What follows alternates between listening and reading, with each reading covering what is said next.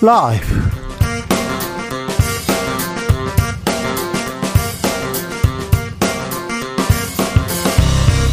2023년 5월 17일 수요일입니다. 안녕하십니까. 주진우입니다. 윤석열 대통령의 간호법 거부권 행사로 간호법은 다시 국회로 돌아갔습니다.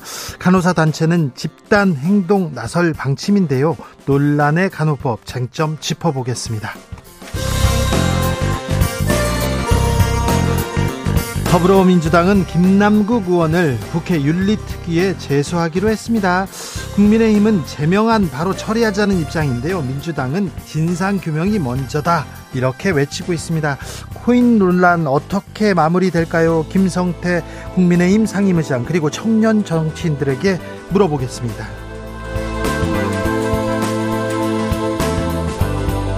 (5월은) 외교의 달입니다. 오늘 한국 캐나다 정상회담 있었고요. 다음 주에는 G7 정상들과 연쇄 정상회담 있습니다. 한미일 정상회담 매우 중요하고요. 그리고 다음 주에 후쿠시마 오염수 시찰단 파견 앞두고 있는데요.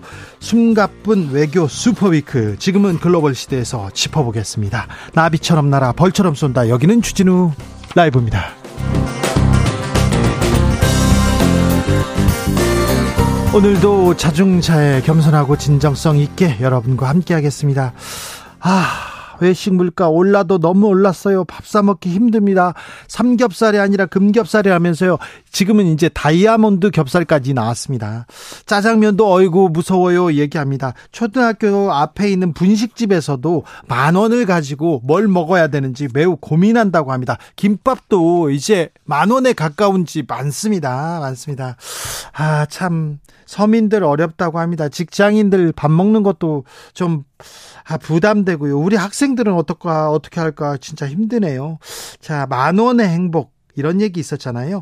자, 저는요, 싸고 맛있는 나만의 그 음식 있어요. 나만의 식당 있어요. 나만의 레시피 있어요. 자, 들어보겠습니다. 이런 얘기는 좀 나누자고요. 아, 샵9730 짧은 문자 50원, 긴 문자는 100원이고요. 콩으로 보내시면 무료입니다. 그럼 주진우 라이브 시작하겠습니다.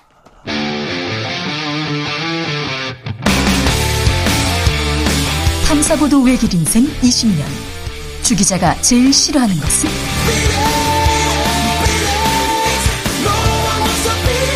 이 세상에서 비리와 부리가 사라지는 그날까지. 오늘도 흔들림 없이 주진우 라이브와 함께.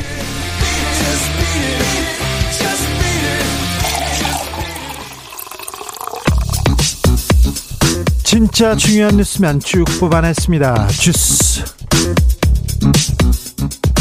정상근 기자 어서 오세요. 안녕하십니까. 외식 물가가 또 줄줄이 오릅니다. 네, 한국 소비자원에 따르면 국내 대표적인 외식 품목의 가격이 지난 4월에도 가파른 상승세를 이어갔습니다.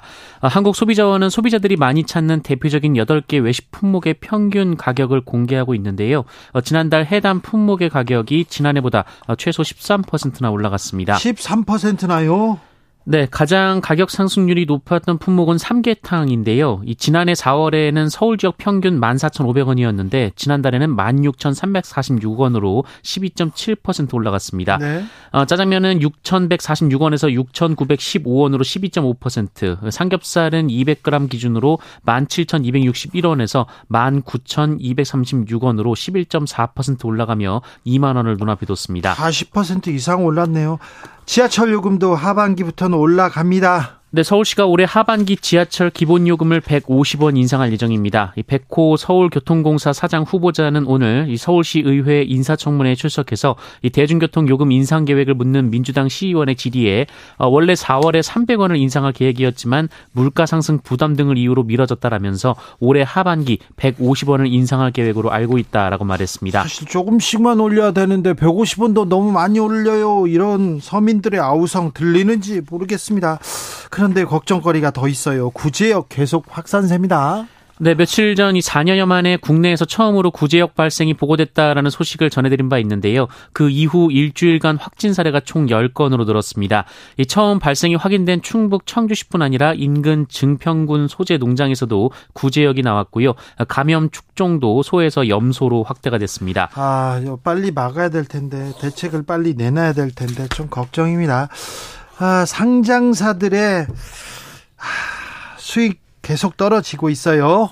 네, 코스피 상장사들이 올해 1분기에 영업해 벌어들인 순이익이 작년 동기 대비 57.76%가 줄었습니다. 작년보다 크게 줄었네요. 네, 한국거래소와 한국상장회사협의회에 따르면 지난해 유가증권 시장 622개 상장사의 1분기 순이익은 25조 6,779억 원이었으나 올해 1분기 순이익은 18조 8,424억 원에 그쳤습니다. 일론 머스크 테슬라 테슬라 CEO였습니다. 테슬라 창업주가 향후 12개월 동안 경기 침체는 불가피하다. 많은 기업이 파산할 것이라고 얘기했는데 세계 경제 흐름 속에서 우리 경제도 매우 어려울 것 같습니다. 그런데 조금 나아야 되는데 그 흐름에서 조금 나아야 되는데 우린 나아야 되는데 더 나쁠 것 같아서 걱정입니다. 대비를 단단히 해야 됩니다.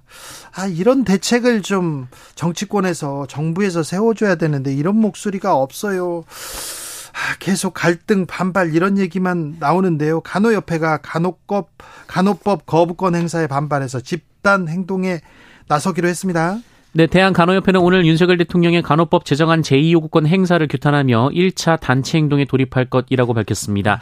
다만 간호협회는 준법 투쟁을 하겠다고 선언했는데요. 네. 관행적으로 이어져온 불법 진료에 대한 의사의 업무 지시를 거부하는 방식이라고 합니다. 자, 어떤 게 관행적으로 내려오는 불법적인 의료 행위인지는 잠시 후에 저희가 자세하게 얘기해 보겠습니다. 민주당이 김남국 의원 윤리특위에 제소했습니다.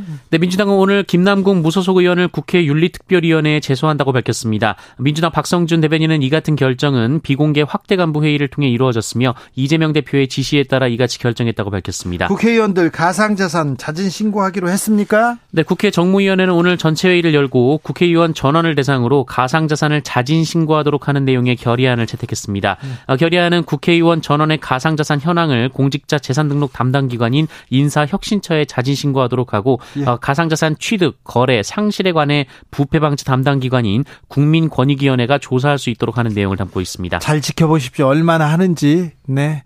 어, 이렇게 선언을 했는데 잘 안 할 수도 있습니다. 좀 어떻게 흘러가는지도 지켜보겠습니다. 내일이 5.18입니다. 아, 어떤 움직임이 있습니까? 네, 국회의원들이 5.18 민주화운동 43주년을 맞아 일제히 광주로 향합니다. 국민의힘은 지난해에 이어 올해도 내일 오전 서울역에서 출발하는 광주행 KTX 특별열차를 편성했다라고 밝혔는데요. 이 소속 의원 115명 중 90여, 90여 명이 특별열차를 이용하겠다는 의사를 전달했다고 밝혔습니다. 민주당은 오늘 내려갔습니다. 네, 민주당과 정의당 등 야당 지도부는 오늘 오후 이미 광주에 내려가서 민주평화 대행진과 전야제에 참석을 할 예정입니다. 전직 대통령으로는 처음으로 어, 문재인 전 대통령이 오늘 광주 5.18 묘역을 참배했습니다. 네, 문재인 전 대통령은 5.18 민주화운동 기념일을 하루 앞둔 오늘 국립 5.18 민주묘지를 참배했습니다. 네. 전두환 씨의 손자 전우원 씨도 묘역을 찾았네요. 좀 인상적인 장면입니다. 윤석열 대통령은 오늘 뭐 했습니까? 네, 윤석열 대통령은 오늘 조선일보가 주최한 컨퍼런스에 참석해서 글로벌 위기와 도전 과제를 해결하는 데 함께 노력하기는커녕 힘에 의한 현상 변경과 강화 외교, 핵과 같은 대량 살상 무기에 의한 협박을 일삼는 안타까운 세력이 있다라고 말을 했습니다. 네. 조선일보 행사에 가셨네요. 원희룡 국토교통부 장관 음, 발언 논란이 되고 있습니다. 네, 원희룡 국토교통부 장관은 오늘 최근 민주노총 건설노조 간부의 분신 사망 사건 관련해서 노조가 혹시나 동료의 죽음을 투쟁으로 투쟁의 동력으로 이용하려 했던 것은 아닌지 의문이다라고 주장했습니다. 어, 그러면서 고인의 분신 현장에 같이 있던 건설노조 간부가 이를 말리지 않고 바라만 봤다는 보도가 있었다라고 주장했는데요. 조선일보 보도였죠? 네, 예, 건설노조는 사건을 왜곡해 민주노총과 건설노조에 대한 여론을 선동하기 위한 악의적 보도라며 가담한 모든 세력에 대한 철저한 조사로 법적 대응을 진행할 것이라고 비판했습니다. 80년 80년대, 90년대 이런 보도가 많이 나왔고요. 이런 정부의 대응이 나왔는데 그때와 판박이 같다 이렇게 지적하는 분들 많습니다. 트레도 캐나다 총리가 방한했습니다. 네, 윤석열 대통령과 주스틴 트리도 캐나다 총리가 오늘 용산 대통령실에서 한 캐나다 정상회담을 했습니다. 어, 트리도 총리는 올해 양국 수교 60주년에 맞춰서 양국 간 공급망 협력 강화, 과학기술 및 인적 교류 확대 등을 논의하기 위해 방한했는데요. 네. 이 캐나다 총리의 방한은 9년 만입니다.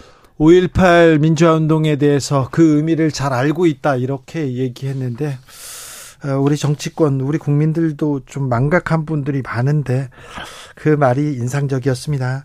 20억 원 들여가지고 만든 거북선 어떻게 됐을까요? 팔렸는데요. 150만 원 받았습니다. 네, 지난 2010년 경상남도의 이순신 프로젝트의 하나로 김태호 전 경남지사 재임 당시 20억 원의 사업비를 들여 제작된 거북선이 폐기될 처지에 놓였다가 경매 끝에 154만 원에 팔렸습니다. 어, 이 거북선은 길이 25.6m, 폭 8.67m 정도의 3층 구조인데요. 어, 1592년 임진왜란 당시 모습으로 만들어졌다며 1호구이 거북선으로도 불렸습니다. 근데 그때 고증을 토대로, 토대로 만든다고 했는데 그거 아니었잖아요. 그리고 아, 우리나라 금강송으로 만드는데 만든다고 해놓고 아니었잖아요. 그래서 구속되기도 했었잖아요. 네, 실제로는 그 저급품인 미국산 소나무를 섞어 만든 사실이 드러나 짝퉁 논란이 일었고요. 예. 애초에 승선 체험 등 관광 자원으로 활용할 계획이었지만 흔들림이 심하고 물이 새는 등의 이유로 1년 만에 육지로 올라왔습니다. 예. 어, 이후 목재가 썩고 뒤틀리는 현상이 발생하면서 애물단지가 됐는데요. 어, 시는 거북선 유지 보수를 위해 2015년부터 연평균 2천만 원, 어, 총 1억 5천만 원을 사용했다고 합니다. 하, 당신 돈이면 이렇게 쓰겠습니까? 이렇게 물어보고 싶어요. 참 아, 세금 참. 막 써가지고 이게 뭡니까? 이게 20억 원 들여가지고 명물로 만들겠다고 했는데 몇 년 만에 150만 원에 팔렸답니다. 네. 주스 정상근 기자 함께했습니다. 감사합니다. 고맙습니다. 아이고 물가가 폭발적으로 이렇게 올라요. 삼겹살 2만 원 이거 삼겹살 먹을 수 있겠어요? 자 나만의 행복 음식 있습니까? 행복 레시피는요 찾아봅니다. 홍승표님께서 저희 동네는 아직 짜장면 2천 원에 파는 집 있습니다. 곱빼기는 3천 원이고요. 요즘 물가 생각하면 거저죠 얘기하는데 아 사장님이 특별히 이렇게 좀 배불리 먹이고 싶다 이런 철학이 있나 봅니다. 아 사장님 훌륭하십니다. 6256님 저는 서울 신당동 중앙시장 옆에 돼지머리 국밥집에 갑니다. 한 그릇에 3,500원, 막걸리는 2,000원, 소주 3,000원입니다. 주인 할머니께 감사합니다. 50년 전통 맛집이거든요. 아, 그렇군요. 오호, 50년 됐어요. 전통의 노포군요. 네. 5145님, 어머님께서 주신 열무김치 덕에 요즘 반찬 걱정이 없습니다. 열무 비빔밥, 열무 국수, 열무 냉면. 어, 역시 여름에는 열무김치가 최고 같습니다. 열무김치는 만 원어치 구매하면 오랜 기간 반찬 걱정 없습니다. 아우, 열무김치, 어우, 네, 좋죠. 음, 먹고 싶다. 한규봉님, 각자 도생 사유입니다. 외식은 부담되니 요리 솜씨만 좋아집니다. 얘기하는데 저는 좀 불만인 게 어, 외식은 좀 비싸더라도 뭐 식자재는 좀 싸게 이렇게 좀 공급해야 되는데 선진국은 그렇거든요. 식당 가면 매우 비싸지만 슈퍼 가서 사다가 해 먹으면 매우 싼 가격에 좋은 퀄러티의 그 음식을 만들 수 있는데 우리는 슈퍼 가면 더 비싸요. 막 그런 얘기 많아요. 그래서 아 참 조금 이 유통 마진이라도 줄여줘야 되는데 이런 생각 좀 듭니다. 황성희님께서는 달걀찜 할 때요 양배추 총총 썰어 넣으면요 양도 많아지고요 소화도 잘 됩니다. 아 또 그런 또 네, 방법이 있군요. 9369님, 이제 저도 외식 줄이고요. 집에서 요리까지는 아니고 조리 수준의 음식 해 먹습니다. 요즘 스파게티 소스가 다양하게 나와서요. 우동 면이랑 같이 막 해물이랑 고기 넣고 조리하면 가성비 최고입니다. 아, 이런 또 방법이 있군요. 주진우 라이브.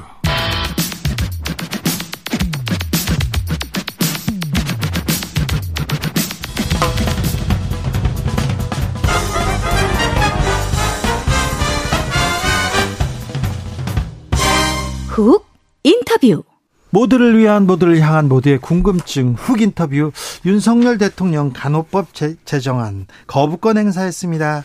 그러자 간호협회에서 공약을 지켜라, 약속은 지켜라 이러면서 준법 투쟁 얘기 나왔는데요. 이게 무슨 소린지 간호협회 입장 좀 들어보겠습니다. 김원일 대한간호협회 정책자문위원 모셨습니다. 안녕하세요. 네, 안녕하세요. 김원일입니다. 네.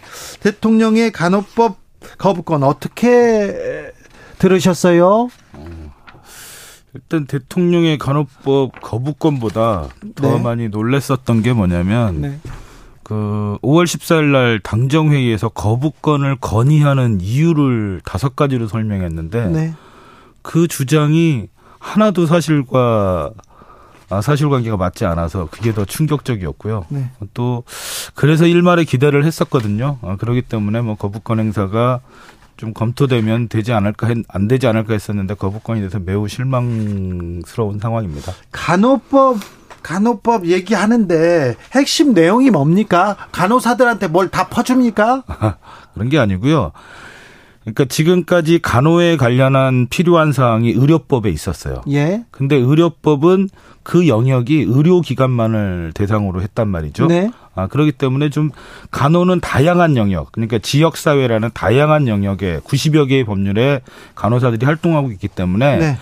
그러한 다양한 영역을 포괄하는 그 독립법 체계가 간호법인 거고요. 네. 그다음에 이제 이번에 특징이 코로나를 겪으면서 의료 인력 부족이 심각한 문제였잖아요. 예. 그렇기 때문에 간호 인력 확보를 예. 어, 국가의 책무로 담아 있는 내용 이 두 가지가 특징입니다. 어. 아유 코로나 시대 간호사님 감사합니다. 그 저희가 계속 외쳤는데요. 정말 어, 희생과 노고에 감사함 느꼈고요.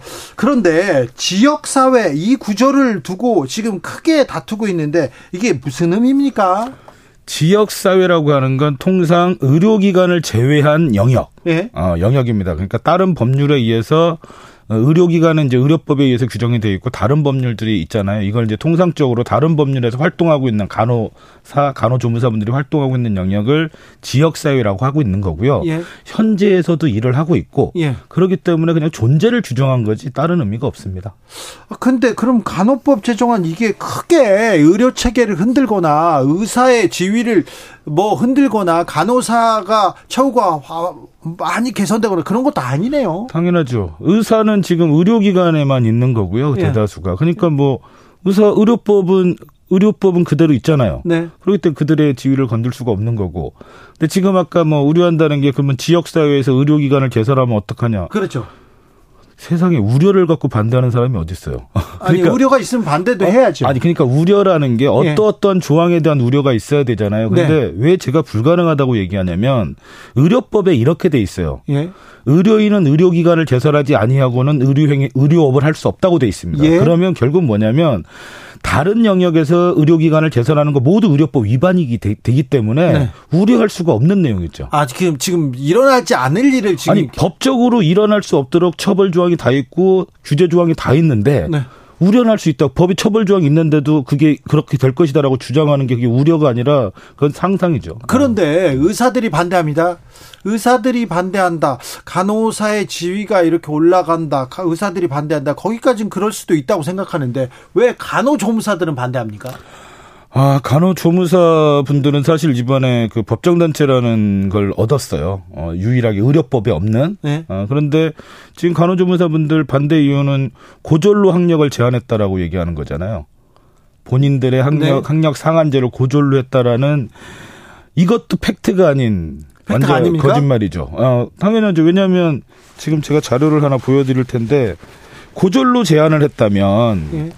2020년 지금 그 간호조무사 합격자 현황이거든요. 네. 보시면 합격자 현황을 보시면 대학생도 많네요. 대학교 졸업자가 41%예요. 41%예요. 이게 국시원 자료란 말이에요. 어, 간호조무사 시험을 지금 네. 그 관장하고 있는 아니 그런데 어떻게 고졸로만 제한이 됩니까? 그리고 두 번째 더 당황스러운 건 이번에 보건복지부가 사실 허위 사실을 좀 유포하고 있는데 이 학력 조항은 2012년에 보건복지부가 신설을 했고요. 네. 2015년에 의료법으로 글자 하나 안 바뀌고 옮겨진 거고 간호법도 의료법을 그대로 갖고 왔습니다. 그런데 마치 얼마 전 그 당정회의에서 보면 그 간호법이 간호조무사를 학력을 차별했다라는 거짓말을 현재 하고 있는 거죠. 자, 그러면 이 간호법으로 간호법 제정으로 근무사 간호사들의 근무 환경은 더 좋아져야 됩니다. 의사들은 돈 진짜 많이 벌거든요. 그런데 간호사들은 굉장히 좀 어, 열악한 환경에서 막 3교대로 일하고 새벽에 와서도 챙기고 이렇게 일을 많이 하는데 처우 좀 부족했거든요. 이 처우는 개선됩니까? 간호사 처우 개선은요 정책 수단입니다. 목적이 아니고 진짜 네. 목적은 간호사를 확보하는 거죠. 양질의 간호사를 확보해서 네. 국민들에게 좋은 간호 서비스를 제공하는 게 목적인 거고요. 그래요? 그리고 그래야죠. 간호사 처우 개선에 관한 건 처음 나온 건 2018년이었고요. 예. 그리고 이제 2023년 얼마 전에 발표가 있었죠. 예. 예, 저 국가 정책으로 그리고 그러한 국가 정책을 할 수 있는 법적 근거를 간호법에 담았습니다. 아까 말씀드린 대로 간호사를 확보해서 확보할 수 있는 그래서 그 장기 근속하고 숙련 간호사를 확보할 수 있는 국가 정책 및 네. 재정 지원에 관한 법적 근거를 간호법에 담고 있죠. 근데 보건복지부에서 공식 SNS에 이런 글을 썼어요. 간호 법안이 오히려 돌봄의 걸림돌이 될 우려된다. 이렇게. 저는 정말 이번에 보면서 복지부가 정말 복지부인지가 정말 이해가 안 되는 게 지금까지 노인 장기 요양 보험법이 돌봄에 관한 법 아닙니까? 노인들 장기 요양이 그런데 그 법에 간호사가 들어가 있잖아요. 어, 간호사가 들어가 있고 같이 활동을 하고 있는데 갑자기 돌봄에 걸림돌이 된다는 건 말이 안 되는 거죠. 네. 어, 또요, 정부 쪽에서도 이 얘기 합니다. 지금 간호사들이 3분의 1은 입양기관이나 수영장, 청소년 보호치료센터 이런 데 병원 밖에서 근무하고 있는데 지역사회 조항 들어가면 본격적으로 간호사들이 병원 밖으로 나간다. 그리고 지역사회에서는 의사를 고용해서 뭐 병원 의료기관을 설립할 수도 있다. 이런 얘기까지 나, 나오던데. 그건 완벽한 완벽한 것도 거짓말이라고 봐야 되는 게요. 예. 지금 의료기관에서 탈의료를 추진해 왔던 건 보건복지부예요. 예. 왜냐하면 환자가 옛날엔 치료 중심의 환자를 환자라고 했는데 지금은 치료, 그러니까 의학적 치료로는 완치가 불가능한 만성 질환자들이 많아요. 아, 많아요. 저도 고혈압이 있고 저는 이제 당뇨는 없지만 이런 분들 병원에 입원하실 겁니까? 아니잖아요. 예. 그만큼 환자들이 의료기관뿐 아니라 시설, 가정에까지 다 확대돼 있는 거죠. 예. 근데 그분들이 병원에 가지 않는 이유는 의학적 치료로는 완치가 불가능하기 때문에 그렇거든요. 예. 그렇기 때문에 그런 분들을 다양하게 의료기관까지 가지 않고 서비스를 제공하는 게 바로 보건복지부가 추진해왔던 기본적인 목적이고요. 정부의 정책도 네, 그랬죠. 정책이 그랬는데 갑자기 이제 와서 탈의료를 뭐 지역 사회로 나간다. 그러려고 지금까지 90여 개의 법률에 간호사를 전부 배치하지 않았습니까? 간호사나 간호조무사를. 네. 자기들이 배치를 해놓고 이제 와서 지역 사회에서 이미 들어가서 배치가 돼 있는 걸 규정한 것 뿐인데 예. 그거를 가지고서 뭐 탈의료를 한다는 말도 안 되는 소리를 하고 있는 거죠. 예. 자, 대통령이 거부권을 행사했습니다. 다시 예. 국회로 공은 넘어왔는데 그래서 간호협회에서는 어떻게 한다고 합니까? 아, 저는 아까 말씀드렸던 대로 그 거부권을 건의했었던 그 내용 자체, 이유 자체가 전부 사실이 아니고요. 네. 그렇기 때문에 거부권은 정당화될 수 없습니다. 네. 어, 그렇기 때문에 저희는 이번 계기를 통해서 그 문제를 해결하기 위해서 뭐 이제 준법 투쟁 얘기를 했었는데 준법 투쟁은 뭐냐면 예.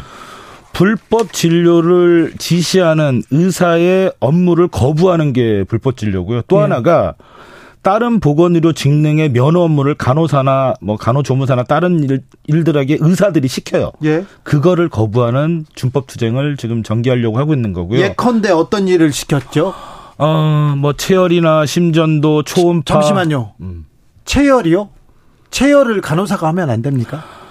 체열은 검사입니다. 예. 아, 그리고 그거는 임상병리사가 의화학적 검사를 하게 돼 있어요. 그래서 지금 지금껏 저 체열 다 간호사 누나들이 해줬어요. 음, 그런 그런 영역들이 있었죠. 예. 그러니까 그거 안 됩니까? 왜냐하면 의료기관에서 제대로 쓰지 않다 보니까 예. 그러니까 이제 의료기관에서 임상병리사분들을 제대로 고용하지 않고 의사들 또는 의료기관의 장, 의료기관의 장은 반드시 의사거든요. 네. 그 의사들의 지시에 의해서 그렇게 해왔던 거죠. 어, 해왔던 건데 그건 이제 정확한 면허 업무 관계상 해서는 안 되는 업무는 맞습니다. 간호사가 하면 예, 안 예. 됩니까? 근데 그렇게 해서는 안 된다라고 법에 돼 있는 게 아니고요. 예. 어, 그렇게 보건복지부가 유권 해석을 하고 있고 판단을 하고 있었던 내용들이에요. 사실 체열도 그렇고 봉합도 간호사가 하면 안 되는데 수술도 하고 대, 대리 처방도 하고 대리 음, 맞습니다. 수술도 하고 막 그런 게 비일비재하지 않습니까? 그렇죠. 그래서 굉장히 지금 두려워하고 있는 거죠. 사실 의료기관 이렇게 병원 이렇게 설립하면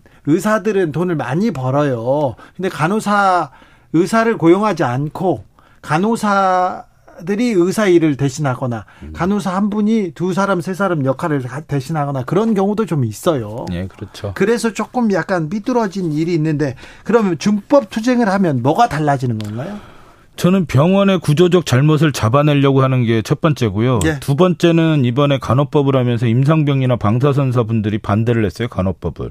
근데 정말 기가 막힌 사실이었는데 의사가 지시해서 수행한 업무를 그런 구조적인 문제에는 관심을 안 두고 그걸 간호사가 업무 침해를 했다라는 말도 안 되는 주장을 했고 그다음에 간호법이 공포도 안 됐는데 그러니까 현행 의료법 체계에서 발생되는 업무 침해를 간호법 반대의 수단으로 악용을 했던 거죠. 그래서 이번에 저희는 명백하게 밝혀두는 겁니다. 그래서 지금까지 불가피한 의료기관의 한계 때문에 간호사가 다른 그 방사선사 업무나 임상병의사 업무를 했는데 우리는 하지 않겠다라는 어 그 법대로 업무를 수행하겠다 이런 선언에 불, 선언을 하는 겁니다. 간호협회의 준법 투쟁. 네. 알겠습니다. 그런데 아, 지금 간호조무사들도 반대하고 방사선, 임상병리사도 반대하고 의사도 반대하고 그리고 당장 이렇게 단체 행동하면 환자들도 불편함 겪게 될 텐데 이거 어떻게 하죠?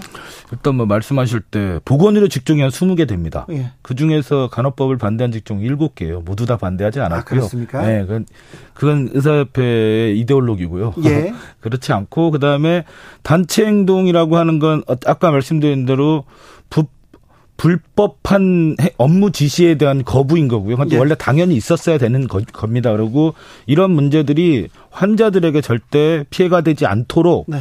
그 병원 현장별로 간호사들은 그 역할을 할 거기 때문에 일괄적으로 모두 다 내리는 게 아니라 현장별에 맞게 수용하도록 그렇게 할 겁니다. 그간에 잘못된 것은 그간에 잘못된 불법적인 관행은 바로 잡아야죠. 예. 자 그리고 뭐. 그 환자들 그리고 국민들이 큰 불편함을 겪게 되지는 않는다고 합니다.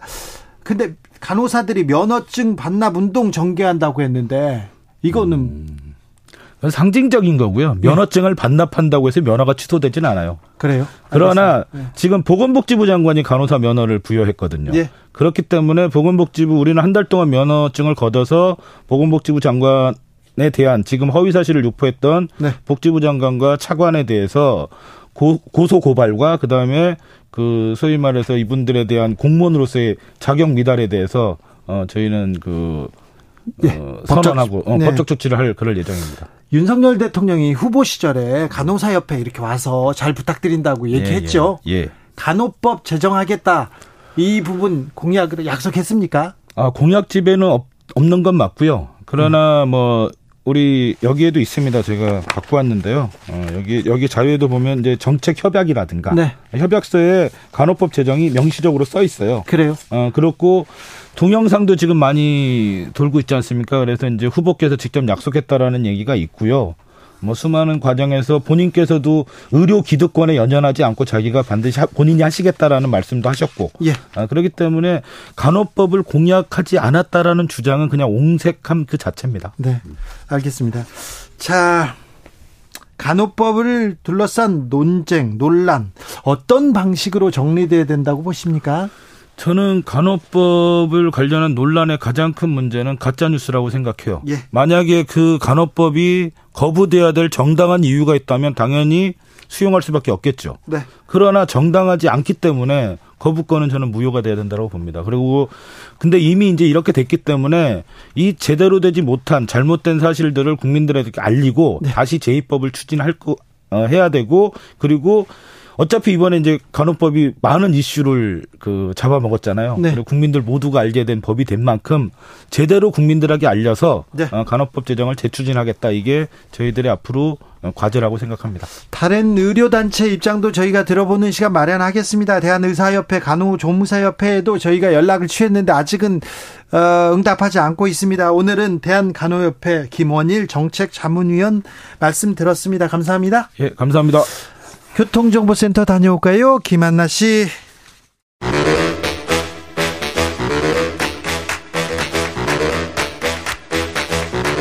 이것이 혁신이다. 여야를 내려놓고 관습을 떼버리고 혁신을 외쳐봅시다. 다시 만난 정치 공동 혁신구역.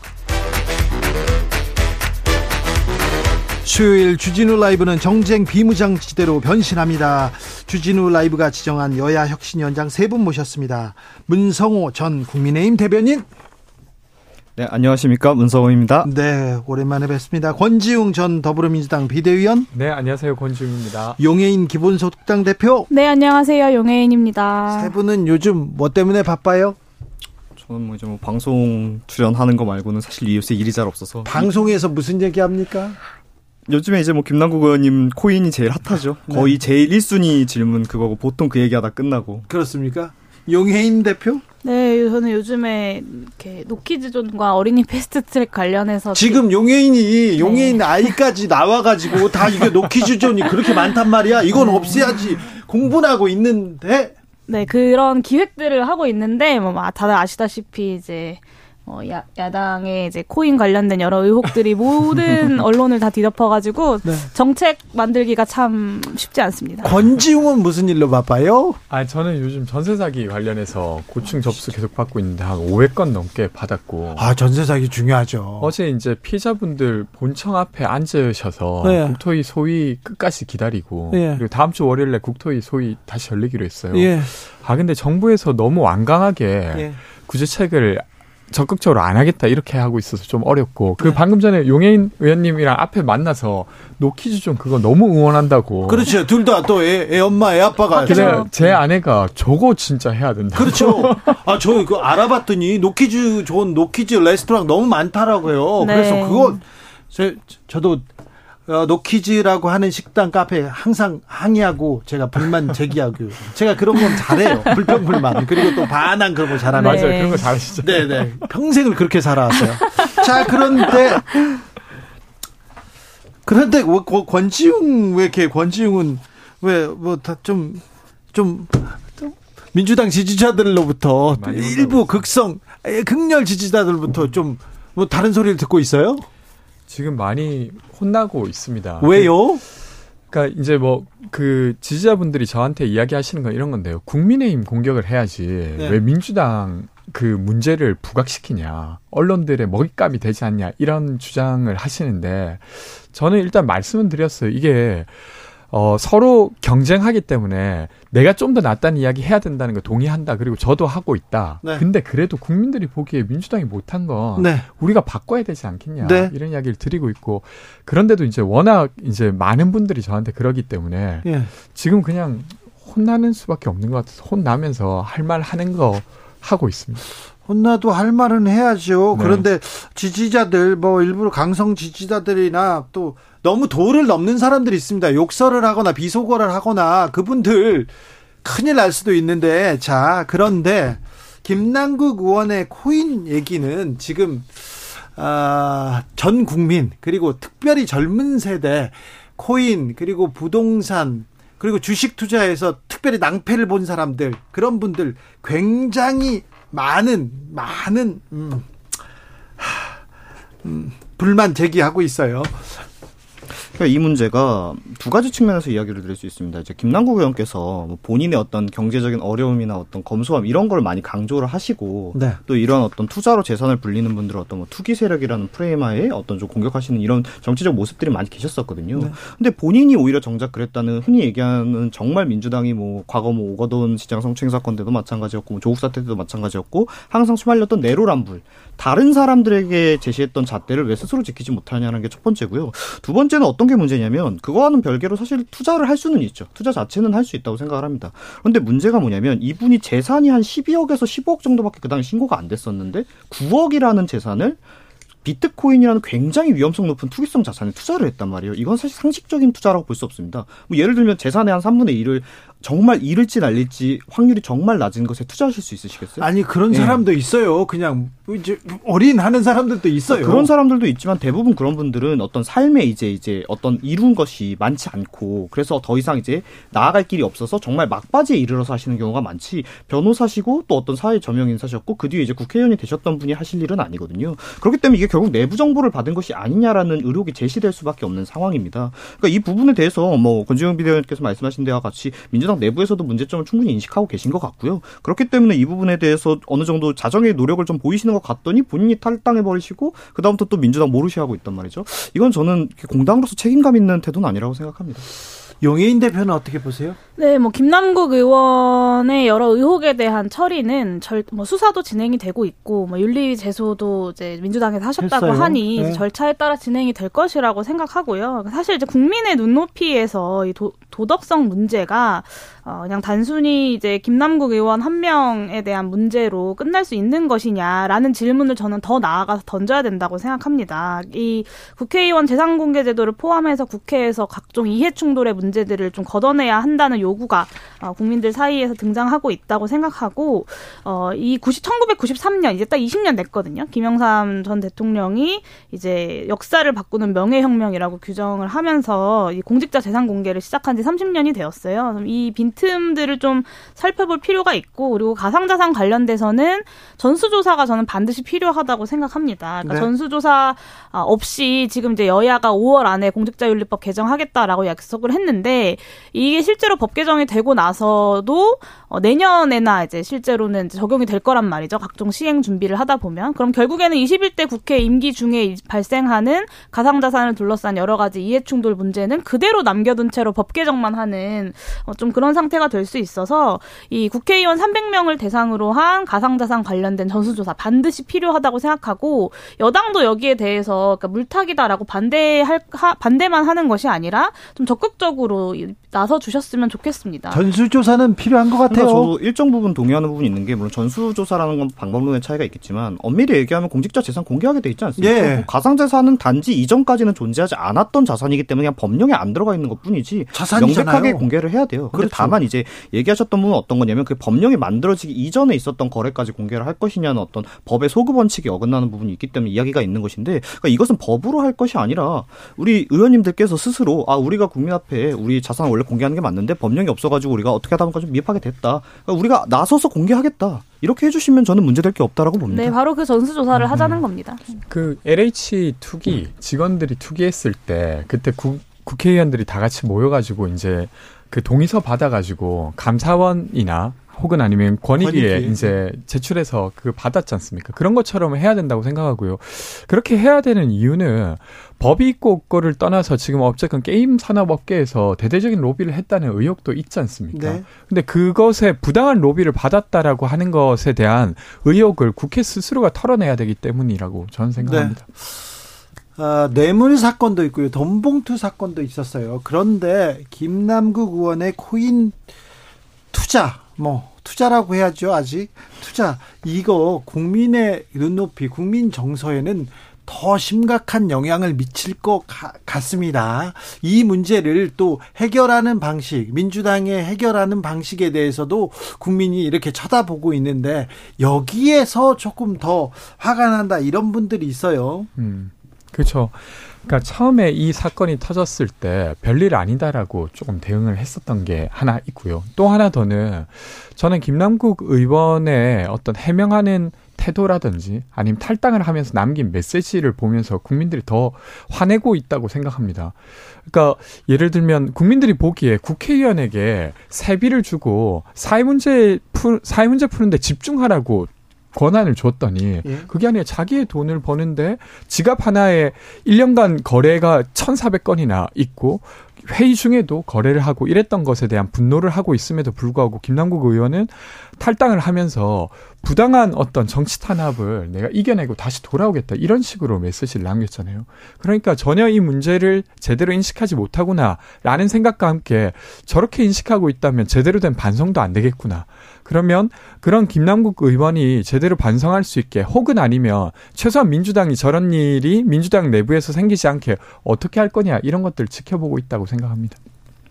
네, 일단 LH 때를 좀 생각을 해보면 민주당에서 당시에 의혹이 있는 의원들에게 탈당 권고를 했어요. 일단 탈당 권고를 하고 그 다음에 이제 외부 전문가들까지 포함한 좀 강제성 있는 조사를 받았단 말이에요. 근데 이번에는 순서가 좀 반대였어요.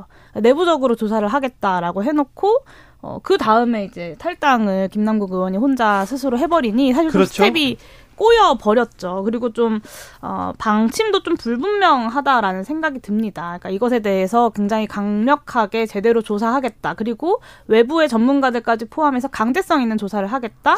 뭐 이런 방침들이 김남국 음. 의원은 처음부터 어, 외부의 전문가를 모셔다가 강제성 있는 조사를 받겠다 계속 얘기했었어요. 그런데 어, 의원총회 직전까지 그 탈당 압박에 몰려서 탈당하라 탈당하라 그래서 아니 난 당에서 강제 조사를 받겠다 하다가 갑자기 탈당하게 됐다. 이렇게 보입니다. 그러니까 근데 민주당의 조치는 LH 때는 권익위의 조사 결과가 나오니까 일단 탈당시켰고 그 다음에 네. 강제적인 조사를 더 했던 거였고요. 예. 네. 그리고 이번에는 그런 거 없이 자체 조사를 먼저 시작했던 것이입니다. 네. 그래서 일단 당 차원에서는 나름 그래도 어, 조치를 해왔다고 생각하고요. 근데 이제 이것을 받아들이는 김남국 의원의 태도를 보면서 이게 그냥 좀 뭉쳐서 뭔가 부적절하다는 이미지를 만들고 있다는 생각입니다. 뭐 저는 여기 한 한마디 첨언을 하자면 김남국 의원께서 본인이 그렇게 억울하시다면 스스로 잘못을 인정하시기가 어렵겠다면 본인 지갑 계좌를 공개하시면 됩니다. 왜냐하면 비트코인은 다른 거와 달리 만약에 김남국 의원이 차명으로 지갑을 만들지 않았다면 이렇다면 정말 범죄 영역이죠. 그렇다면 기록이 사실 다 남아 있어요. 그리고 그걸 충분히 공개할 수 있는 상황이거든요. 네. 그런데 뭐 예를 들면 그냥 너 거래했으니까 공개해 이렇다면 그 사람을 어떤 범죄자로 몰아가는 것이겠지만 네. 지금 내부 정보를 받은 거와 같은 의혹을 충분히 줄 수 있는 정황이 드러나고 있지 않습니까? 네. 그렇다면 본인을 해명하는 데 있어서 그냥 공개 충분히 하고 그걸로 마무리 지을 수 있는 일인데 거기에 대해서는 뭐 내가 받으려고 했다 공개하면 끝나는 얘기입니다. 근데 그런 건 자꾸 피하고 있으니까 네. 이야기가 결국에는 계속 도는 게 아닌가. 윤성호 대변인 얘기하는데 비트코인은 아니고 가상자산 얘기 얘기입니다. 가상자산 얘기예요. 아, 의혹이 불거졌을 때 계좌를 공개하면 된다. 이렇게 얘기하는데 계좌를 공개하는 거는 쉽지 않은 것 같아요. 이 가상자산도 마찬가지고요. 이 부분은 어떻게 돼갈지. 그러면 어떻게 해결해야 됩니까? 이 문제. 이 논란은 어떻게 잠재울 수 있을까요? 용해인? 네, 제가 오늘 두 가지를 진행을 했어요. 하나는 이제 국회의원 전수조사를 하자라는 예. 의미로 그 가상자산 관련돼서 정보 제공 동의서를 이제 권익위원회에 자, 자진해서 좀 제출을 했고요. 네. 두 번째는 이제 재산공개제도 30년을 맞아서 좀 토론회를 진행을 했는데요. 좀 관련된 문제점들과 개선점들을 좀 다뤘습니다. 이 어, 국회의원 전수조사와 입법이 하나의 세트다라는 말씀을 좀 드리고 싶고요. 네. 어, 국민의힘에서도 민주당에서도 사실 무엇 하나 좀안 하고 정치적 계산기를 두드리면서 눈치를 보고 있는 상황인 것이라는 생각이 듭니다. 그런데 좀 공직 활동과 사익 추구의 경계가 무너지면 결국에는 공공선 자체가 좀 위협받는 상황이지 않겠습니까? 예. 그래서 이 무너진 원칙을 좀 다시 세워야 되고 국회의원 전수조사와 함께 공직자 윤리법에 대한 심도 깊은 논의가 빠르게 필요하다라는 말. 말씀을 좀 드립니다. 문성호 대변인 어, 동의하는 부분이 있는 게 이게 스포츠 경으로 치자면은 이전에 어떤 신종 도구가 나가서 거기에 대한 반칙 조항이 없었던 것뿐입니다. 하지만 그 것이 다른 기구 이전에 있었던 기구에서 있었던 반칙 똑같이 일어날 수 있는 것이거든요. 근데 이게 조항이 없었으니까 나 반칙 아니야라고 저지르기보다는 그냥 국회의원들께서 스스로 어떤 페어플레이 정신으로 공개하실 수 있는 부분이라고 생각합니다. 네. 물론 다만 그것을 뭐 끝까지 못하겠다 하시는 분들한테 우리가 강제로 한다는 건 또 우리나라 민주주의 국가에서 있을 수는 없는 일이지만 그렇다면 그건 국민 여러분들이 지켜보실 일이죠. 그렇죠. 네, 국민들이 이렇게 지켜보고 있으면 있으면 모든 의원들이 아이고 가상자산도 재산 아닙니까 돈이잖아요. 그 발 좀 어, 신고해야죠. 어찌 되는지 보겠습니다. 권지웅 네. 어떻게 해결하면 좋을까요? 어, 말씀하신 대로 그 공직자가 재산을 공개하는 이유는 공직자의 재산 변동을 보면서 그것을 감시하면서 혹시 공직자가 자신의 공직 지위를 이용해서 사익을 추구하지 않을까를 검증하기 위해서잖아요. 근데 그런 영역에 당연히 가상 자산도 들어가야 되는 것이라 그건 당연히 동의하고요. 예. 지금 어쨌건 윤리위에 민주당이 김남국 의원을 또 제소했습니다. 그래서 여기 윤리위에서 적절한 징계 절차를 밟게 하는 게 맞지 않나 싶습니다. 그 저 이 말씀만 하나 꼭 더 드리고 싶은데 사실 가상자산뿐만 아니라 부동산이라거나 아니면 이제 주, 주, 주식 같은 사실 이해 충돌의 소지가 있는 것들이 굉장히 많이 있습니다. 그래서 저는 이 가상자산뿐만 아니라 국토위 그리고 기재위 그리고 정무위 이해 충돌의 여지가 있는 대주주 국회의원들 그리고 다주택자 국회의원들 아, 이분들에 대한 조사도 필요하다고 생각하고요. 이분들에 대해서 다 상임위 사보임 시키겠다 정도의 의지는 보여주셔야 국민의힘이든 더불어민주당이든 좀 국민의 신뢰를 회복할 수 있지 않을까라는 생각을 합니다. 네, 좀 국회의원들의 좀 노력이 필요한 것 같아요. 용해인 대표는 국회의원 하면서 재산이 얼마나 늘었습니까? 재산이요? 사실 빚이 많이 늘었습니다. 빚이 늘었어요? 네, 그래서 최근에 저희 부모님의 그 공시지가가 많이 올라서 재산이 좀 늘고 후원금 때문에 재산이 조금 늘긴 했는데요. 네. 전반적으로는 빚이 많이 늘었고요. 대선과 지방선거를 치르면서 네. 열심히 빚 갚고 있습니다. 권지웅 비대위원 저 청년 정치인 애 키우면서 정치하는 거 쉽지 않죠. 그렇죠. 그러니까 뭐 사실 국회의원 하시면서도 빚이 늘었다고 하는 판이라고 하면 국회의원 세비를 안 받는 저 같은 사람들 꽤 많이 있거든요. 그렇죠. 쉽지 않은 거죠. 문, 문성호 대변인 대변인 시절에 돈 얼마 받았어요? 저는 그때 이제 뭐 이주석 대표가 책정했던 활동비를 받았었는데 네. 뭐 이제 그것도 끊겼고 네. 저도 이제 그때 활동비는 달에 얼마나 받았어요? 그때 달에 한 300만 원 정도 받았던 것 같습니다. 그래요? 그러니까 뭐 적, 적은 금액이 아니었기 때문에 그러니까 음, 뭐 1년짜리 계약직이었긴 합니다. 네, 그렇습니다. 자, 그, 저, 김남국 의원 이제 탈당하자 사퇴 얘기도 나왔는데 사퇴해야 된다고 생각하십니까? 세 분들 생각은 어떻습니까? 저 같은 경우에는 이제 정말 뭐 저는 그럴 확률이 거의 없다고 봅니다만 김남국 의원이 정말 투자의 기재였을 수도 있어요.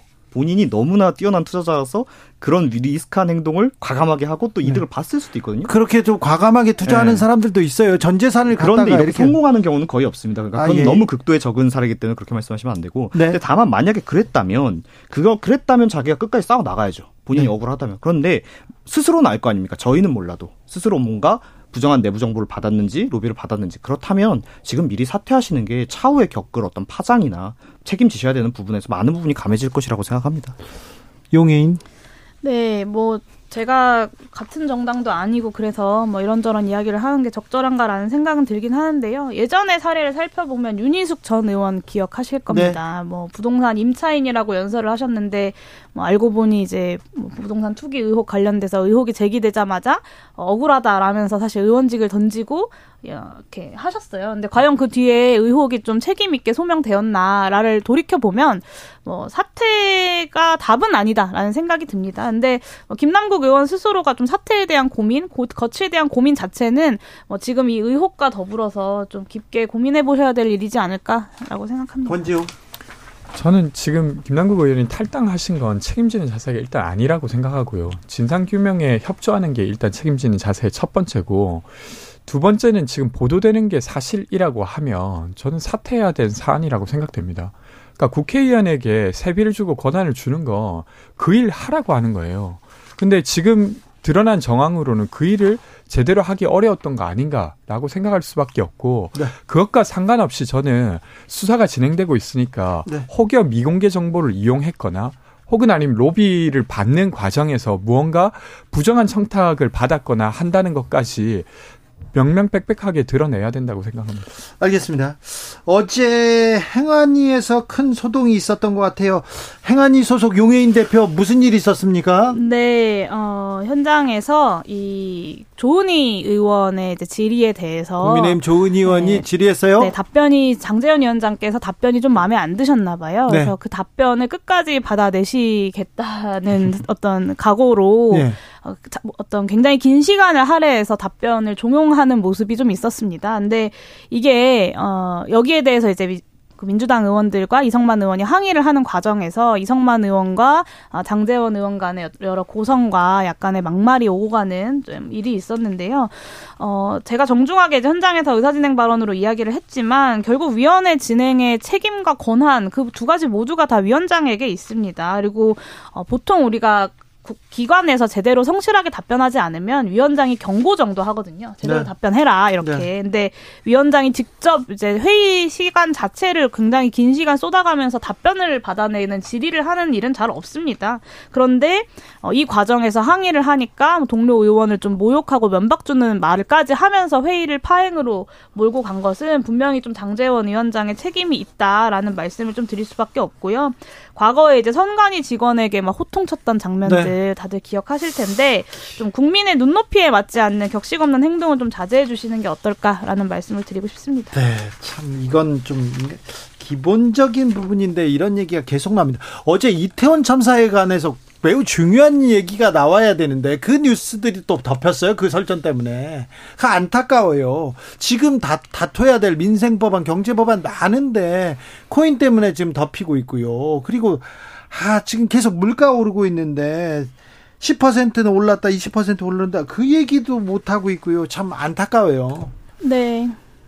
어제 사실 이제 이태원 참사 관련돼서 소방청의 긴급 긴급 구조 대응 활동 평가 보고서가 나온 것에 대해서 네. 제가 질의를 했고 이 보고서가 부실했다라는 점에 대해서 소방청장이 인정을 했는데요. 어제 이 이성만 의원과 장재원 위원장의 이 설전으로 인해서 행안위의 내용들은 하나도 보도되지 못한 것은 좀 굉장히 아쉬운 장면입니다. 네. 문성호 국민의힘 대변인. 네. 네. 국민의힘이 도덕적입니까? 민주당이 도덕적입니까? 도덕이라는 기준을 저는 지금 민주당이 하는 걸 보면 어떻게 잡아야 될지 잘 모르겠는데 확실한 것은 도덕적이라는 것은 자신이 내세운 타인에게 세우는 잣대를 지켰을 때 자신이 가질 수 있는 것이죠. 근데 민주당이 지금까지 본인들이 타인에게 휘둘렀던 잣대를 지키지 못한 많은 사례들이 있었기 때문에 민주당이 도덕적이다라는 것을 일단 동의를 못 하고요. 그렇다면 저희 당이 도덕적인가라고 하면은 그것도 사실 뭐 궁색한 답변 드릴 수밖에 없는 것도 사실입니다. 네. 근데 조금 도덕성이 없는 방향성이 다르죠. 민주당은 위선을 떠는 거고요. 저희는 뻔뻔한 거고. 그래서 아. 둘다 좀 이렇게 좀 쇄신이 필요하다라고 네. 생각합니다. 민주당은 위선적이고 국민의힘은 뻔뻔하다. 네. 제가 누누이 말씀드리지만 뭐 묻은 개와 뭐 묻은 개가 싸우는데요. 누가 뭐 묻은 개인지를 두고 싸우고 있다라는 말씀을 드립니다. 문성호, 권지용, 용인 세 분 감사합니다. 네, 감사합니다. 네.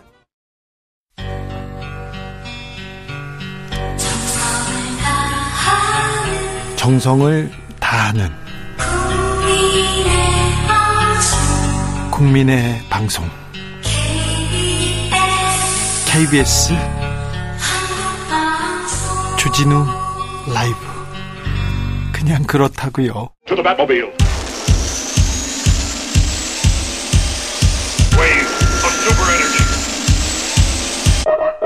주 기자의 1분 어린이날 연휴에 입원을 거부당한 다섯 살 아이가 있습니다. 그 아이는 치료를 받지 못해서 숨졌습니다. 서울에서 벌어진 일입니다. 서울에서. SBS 보도에 따르면 지난 6일 밤이었습니다. 서울 군자동에서 한 아이가 갑자기 열이 오르고 호흡, 호흡이 가빠졌습니다. 구급차를 타고 병원에 갔는데 대학병원 응급실도 다른 병원들도 병실이 없거나 진료할 수 없다는 말만 들었습니다. 다섯 번째 병원에서 입원하지는 않고 진료만 받겠다 이런 조건으로 치료를 받은데 다음날 귀가가 했습니다. 근데 집에 와서도 계속 숨쉬기 어려워하고 그러니까 부모가 병원에 어, 가도 되냐고 물어봤더니 입원은 안 된다는 말을 들었습니다. 진료를 받기 위해서 그래도 응급실에 가야 되겠다 하던 중에 아이는 화장실에서 쓰러졌고요. 40여 분 만에 사망했습니다. 환자가 많아요. 그런데 병원은 적습니다. 의사는 더 모자랍니다. 입원하려면 속된 말이지만 세게 백을 써야 됩니다. 수술하려면 돈을 줘야 된다. 이런 사람들도 많습니다. 이런 사례들 직접 봤어요. 야간에 환자들 뺑뺑이 돈다는 뉴스 매주 계속되는데 사실 매일 저녁마다 이 반복되고 있는 현실입니다. 그런데 정부에서 대책을 냈다는 말 들어본 적 없습니다. 정치권에서 의료 개혁한다는 소리도 들어본 적 없습니다. 간호법을 두고 의사와 간호사가 싸웁니다. 간호사는 또 간호조무사와 싸웁니다. 갈등을 조정해야 할 정치는 더 싸웁니다. 여야가 쫙 갈라졌는데 대통령이 거부권을 꺼내자 싸움은 더 격렬해졌습니다. 정치가 사라지자 피해는 고스란히 국민의 몫입니다. 소아과가 부족하다면서요. 응급 의료 시스템 부족하다면서요. 의사 부족하다면서요. 그런데 얼마나 더 죽어야 움직일 겁니까? 정부는 어디 있습니까? 정치는 어디 있나요? 주기자 1분이었습니다.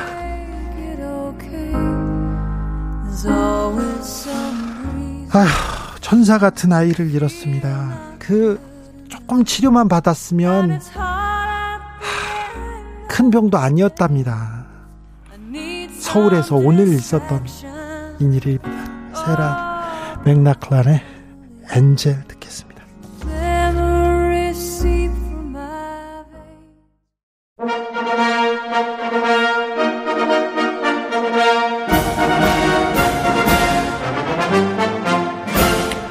꽉 막힌 우리 정치의 맥과 혀를 시원하게 뚫어드립니다. 매주 수요일 정치 일타 김성태가 풀어줍니다. 정치의 맛. 협치 전문 기술자 분쟁 조정 해결사 김성태 국민의힘 중앙위원회 상임의장 모셨습니다. 어서 오세요. 예, 안녕하세요. 김성태입니다. 네. 뭐 지금은 코인 얘기를 물어봐야 되겠네요. 참 앞에 출연자분들도 네. 열심히 코인 가지고 말씀 많이 나눴는데 네. 어, 이게 이제 김남국 의원이 민주당을 탈당한 그 자체만 가지고 이걸 김남국의 이 코인 문제를 네. 이걸 그냥 자기 선에서 총대 메고 혼자 책임지고 또 자신이 한 벌을 벌린 일이기 때문에 이건 그걸로 끝난 거다 이렇게 보면 안 되는 사안이에요 이거는 그렇습니까? 그렇죠. 그 문송천 카이스트 경영대학원의 지금 명예 교수라는 분이 있어요. 네. 이분이 FIU 그러니까 한국금융정보분석원을 네. 그 FIU 시스템 설계자입니다. 네. 이분이 지금 김남국 의원에 대해서 이 어신글의 내용은 자금 세탁이고 그 혐의가 유력시 된다고 이 양반이. 그 FIU를 설계한 사람이 이런 이야기를 하는 거예요. 네. 즉 그 말은 김남국 의원이 자신의 코인에 관한 의혹 제기가 처음에 한동훈 법무부 장관의 검찰의 이건 작품이다. 네. 이렇게 해서 정치 보복 또 정치 탄압으로 이게 시작된 거고 나는 억울하다. 이거 해명하고 소명하면 별거 아니다. 이랬지만은 그 뭐 심지어 한 10여 차례 가까운 이런 해명 소명이 있었지만은 갈수록 국민들의 분노와 또 정치권에 대한 국민적 의혹 이 따가운 눈초리는 더 날이 갈수록 깊어지잖아요. 그러면 이런 때는 정말 어, 이 여야 간의 전수조사를 통해 가지고 국민들에게 이 정치권에서 이, 이 코인 네. 이 거래 이 실상을 네. 있는 그대로 밝혀주고 네. 그래서 이해 충돌이나 또 로비 등의 그 의혹에 의해서 네. 좀 정치권이 자유로워져야죠. 다 밝혀야죠. 그럼요. 그럼 다 밝혀야 되는 국민의힘 안 밝히려고 하잖아요. 국민의 힘이 아니고요. 네. 민주당이 실질적으로 내용이 그래요. 민주당이 그렇다고요? 전수 이런 전수조사에 네. 사실상 정무위원회에서 이제 여야 상임위 차원에서 합의는 이루어졌어요. 네. 그래서 계리문 채택까지 된 것이지만은 이걸 실천시키려면은 이제 여야 원내대표 간의 그런 긴급 회동과 합의를 통해 가지고 네. 그럼 전체 국회 구성원들 의원들 300명이 전부 이 전수조사에 네. 동의하는 각서를 쓰고 예. 내 정보 제공을 다 해주는 거죠. 예. 봐라. 예. FIU에 내 정보 요청해가지고 내 코인 거래 있는지 없는지 또 거래가 있다면 그 규모가 얼마인지 그걸 뒤다 봐라. 이렇게 하면 되는 거예요. 그런 데까지 깊게 진행이 안 된단 말이에요. 진행이 가령, 안 되죠. 가령 민주당 입장에서도 김남국 의원이 이제 탈당한 그 자체는 이제 꼬리 자르기다 뭐다 국민적 여론은 얼마나 안 좋아요. 그러니까 어 다시 어 김남국 의원을 국회 윤리 특위에 이거는 제소를 해가지고 한마디로 처벌을 받게 해야 된다. 그러니까 윤리 특위 구성에는 또 민주당이 협조를 해요. 네. 합의가 되는데 네. 막상 이 제소 부분은 예. 제소 부분은 당의 진상조사 결과의 내용을 보고 네. 결정하겠다. 이게 민주당의 입장이거든요. 아니, 지금 지금 민주당은 김남국의 코인 파동이 터졌어요. 그래서 네. 정치적으로 이렇게 생각해 볼 때 여야 전수조사 전 국회의원 전수조사를 다 해서 가상자산을 어떻게 투자했는지 이해 충돌 없는지 다 보자 이렇게 얘기하는 게 국민 민주당이고 국민의힘이 반대하고 있는 거 아닙니까? 아닙니까? 우리 주 기자는 그렇게 참 어렵게 이해 말씀을 하십니까? 아, 그, 아니 그러고 있잖아요. 예, 예. 아닌가요? 예, 그렇지 않아요. 그렇지 않아요? 그러니까 이걸 네. 언론에서도 객관적으로 균형적으로 네. 아, 이 국민들은 정치권이 이게 뭐 이해충돌 관련한 그 정치자금법 위반의 소지도 있고 하니까 네. 또 흔히 말하는 airdrop이라는 이 방식으로 네네. 네. 사실상 코인을 네. 공짜로 받을 수 있는 뭐 그런 뭐 길도 있는데 네. 정치권이 공짜 코인을 얼마나 받았는지 예. 또 밝혀야죠. 코인, 코인 거래가 얼마나 되고 그 규모가 어느 정도인지 이걸 여야 전체 의원들 전수조사 하자는 걸 왜 이걸 결기 있게 처리를 못하느냐 이거예요. 그렇죠. 예? 왜 못하죠? 언론 입장에서도 그런 측면에서 아니, 그, 객관적으로 여야 양쪽을 그렇죠. 압박하면은 이 사람들 합의할 거예요. 네, 네. 그렇게 해야죠. 그렇게 이, 해야죠. 오히려 한쪽만 일을 가지고 그렇죠. 세관계를 낄 필요가 없어요. 그렇죠. 네. 네. 그러니까 코인 거래 자체를 갖다가 우리가 뭐 네. 이걸 뭐 너무 이거는 국민 정서에 맞지 않고 마치 불법 위법을 한 행위 그건 아니거든요. 불법이나 위법은 아니에요 아직요. 어, 그러면 네. 지금 이제 이 젊은이들이 네. 내집 한 칸 마련하기 어렵고 장가가기도 결혼하기도 어려운데 네. 예? 그래서 다른 자산 정식의 방식의 하나로 네. 월급은 뭐 물가 오르는 만큼 오르지도 않고 이 암담한 세상에 예? 코인이라도 좀 해가지고 그렇죠. 조금이라도 수입을 늘려보는 그 소박한 심정을 그걸 잘못했다 그러면 안 되는 거예요. 그렇죠. 다만 정치권이 네. 많은 정치, 경제, 외교, 안보, 많은 이 금융 이런 부분에 많은 정보를 취득할 수 있는 네. 정치권의 그것도 현직 국회의원이 이 공적 영역에 있는 사람이 상임이나 뭐 이런 국회 회기 활동 기간 중에 네. 그뭐 선수들도 이 코인 거래는 24시간 돌아가고 예. 예? 하루에 천당과 지옥을 수십 분 왔다 갔다 하는데 이거 했다 그러면은 뭐 한마디로 국민의 대변인 역할 제대로 했겠냐. 네. 이거 분노 아닙니까? 네네. 김남국 의원의 코인 논란 이게 당내 갈등으로 좀 불, 불거지는 것 같습니다. 그리고 이재명 대표 리더십 어, 확실하게 확실하게 처리 못한다 이런 얘기도 나오는데 이 부분은 어찌 보십니까? 그러니까 지난 주말에 이재명 대표께서 이제 이런 민주당이 긴급 어총을 태가지고 상당히 그 장시간 아 정말 열띤 토론이 있었잖아요. 네. 그 토론의 결과를 결의문 행식으로 냈거든요. 네. 어총 결과를. 그게 첫 번째 사안이 이거 한마디로 제소하는 거였어요. 네, 윤리 제소. 윤리 제소하는 거였어요. 그걸 결론은 뭐 여러 사람 이야기가 직간접적으로 나오고 있지만 이재정 이재명 대표가 네. 김남규 의원의 윤리 제소에는 뭐 소극적이고 안 그러면 처음에는 들어가 있는 갔었는데 빼라 그랬다 이런 내용이잖아요. 네. 이런 거는 바람직하지 않는 거죠. 제가 한 마디만 덧붙이면요. 작년 2월 대선 전국이었어요. 네. 작년 2월 달에 뭐 3월 달에 이제 대선 일정 날짜니까 그때 이재명 대선 캠퍼의 김당국 의원은 온라인 소통 위원장이었습니다. 네. 당시에. 그래서 이제 이재명 대선 펀드라는 걸 출시를 했어요. 예. 흔히 말하는 그게 NFT 펀드입니다. 네. 그러니까 P2E 이런 게임 코인 그러니까 그 이 NFT 펀드를 갖다가 출시를 기획하고 출시를 한 장본인이 김남국 의원이라는 거예요. 네. 그래서 이런 이재명 대표 이제 이런 선거 어 기획 단계에서 그게 발표가 되고 하니까 당연히 이 코인 시장에서 이 저, 뭐 각광받고 그러니까 지금 ETF 펀드의 테마 코인들, 네. 그러니까 이믹스라든지 이런 테마 코인들이 급상승을 했어요. 네? 네. 그리고 일거양득으로 민주당 입장에서는 아 이거 참 2030 MZ 세대들에게 관심을 확 끌 수 있는 좋은 한마디로 이 이재명 대선 펀드에 가서 대선 자금도 그걸로 가지고 펀딩이 됐어요, 그냥. 예? 그리고 많은 관심도 2030 들었고 우리 국민의 입장에서도 이렇게 상대당 대선 전략이었지만 야 저거 좋은 전략이다. 그래도 우리도 급 급하게 그걸 한번 해보자 했지만은 이런 분야 쪽에는 민주당 우리가 못 따라가요. 그래서 우리는 그냥 유야무야 돼버렸거든요. 네.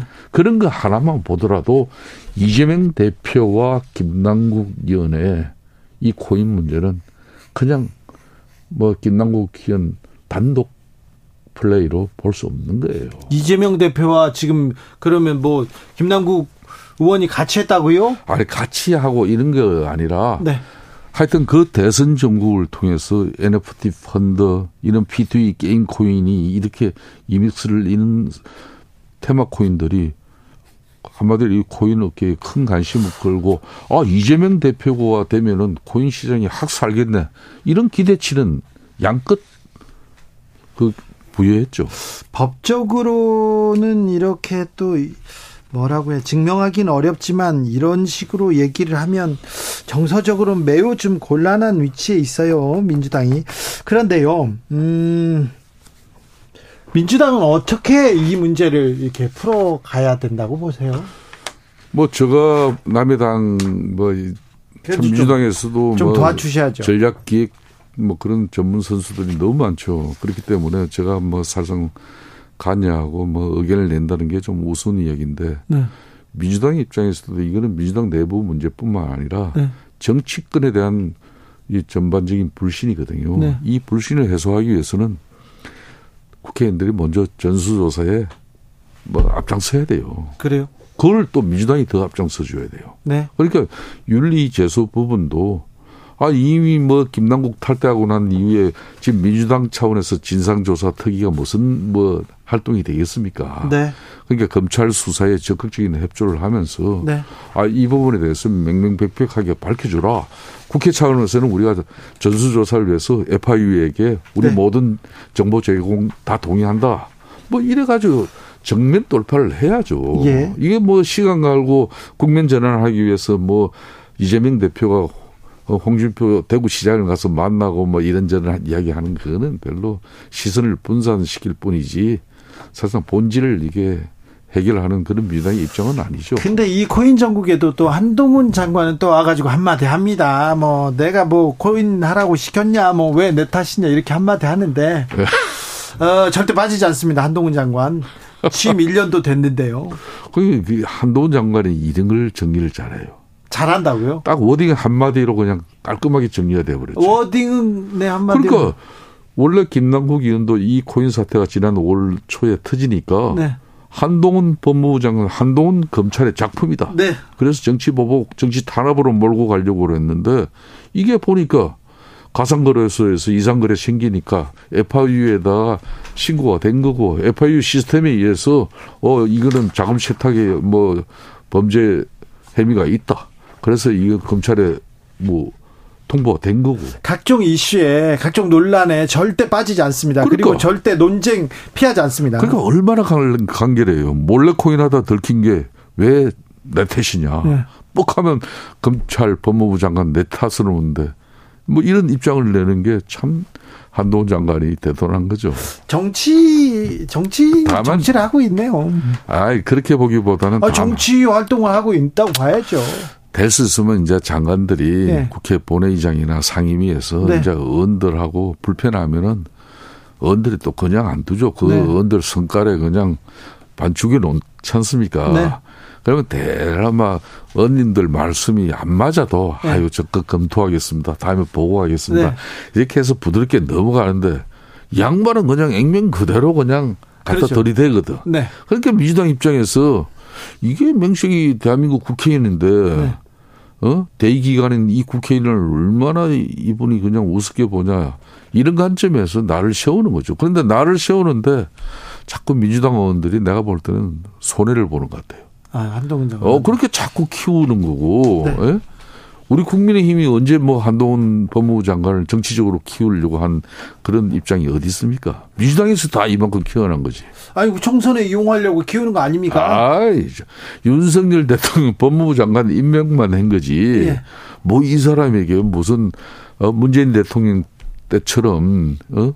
조국 법무부 장관에게 울산 함명 수사 사건도 잘 처리해라. 아유 울산이 뭐, 왜 나와요 아, 지금? 돌핑 댓글 주족 사건도 잘 처리해라. 아이고. 이런 부담을 안 줬잖아요. 아차 부담을 안 줬는지 줬는지는 모르죠. 뭐, 뭐. 자 근데 의장님 예. 총선에는 나올 것 같네요. 총선에요? 네. 우리 뭐 주 기자님이 또 아주 면밀하게 잘 보시는 분이니까. 아니, 아니. 지금 지금 거의 정치 어, 국민의힘 그 정부 앞장 맨 앞에 한동훈 장관이 서 있잖아요. 정치적 메시지를 그 내고. 윤석열 정부의 이제 예. 많은 장관들 중에 좀 돋보이는 부분이죠. 예. 왜이 사람만 돋보입니까? 예. 원희룡 국토교통부 장관도 상당히 소신 있는 입장으로 현장에 그리고 국민의 서민의 입장에서 부동산 정책 대책 또 건설 현장에 또 불법 이런 간행 건설 노조원들의 그런 뭐 간행 때문에 네. 건설 현장에 공사장 단가가 올라가는 이런 문제 다 정면 돌파하고 있잖아요. 아니 그런 거 아닌 것 같은데요. 아무튼 어. 한동훈 장관 보이죠, 계속. 보이죠. 네, 총선 때까지 계속 보이겠죠. 아 이분은 법무부 장관으로서 하고. 네. 아 이게 이미 장관을 하면은 네. 장관의 웬만큼 하고 나면은. 네. 자기의 운명과 자기의 팔자는 자기가 결정 못 하는 거잖아요. 그래요? 그런 시간이 되면은 네. 또 국민들이 다 판단하는 거예요. 네. 그러니까 본인이 뭐 정치를 하니 또 우리 당이 하라 마라 그럴 필요도 없는 네. 거예요. 네. 원희룡 장관이 조선일보 보고 동료의 죽음을 투쟁의 동력으로 이용하려 했다 이렇게 얘기하는 거 있잖아요. 8, 90년도에 많이 나오던 얘기 같아요. 그때 이제 과거에 이제 객한 뭐 이런 그렇죠. 그 분쟁 현장에서 네. 그렇게 이제 참 분신이라는 것은 자기 몸을 버리는 그런 신들을 네. 몸에 뿌릴 때 고의적으로 뭐 일회용 라이터를 던져가지고 본인 당사자가 그 뭐 그렇게 신내 불길에 누가 휩싸이고 싶습니까? 그런 네. 그때 의혹이 많았죠.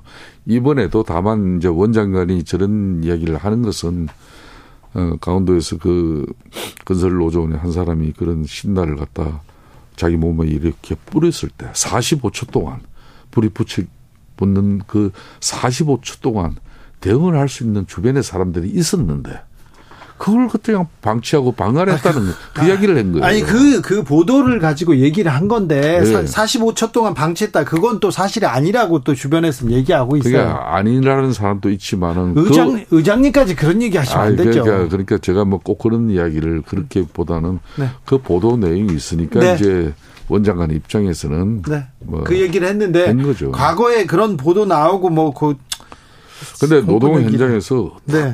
어떤 경우든 제가 노동운동하는 후배들에게 예. 뭐 때로는 정부 정권에 대한 그 분노와 울분을 가지고 객한 뭐 투쟁의 목소리 현장에서 객하게 될더라도 서로가 서로를 이렇게 좀 평정심을 쌓고 예. 투쟁의 목소리를 높여야지 예. 자기 몸을 버리는 행위에 이걸 어떤 경우든 막아야죠. 방치하고 방관하면 안 돼요. 막아야 그렇죠. 된다 이거는. 네, 네, 네. 알겠습니다. 자, 간호법에 대해서 윤 대통령이 두 번째 거부권을 행사했습니다. 네.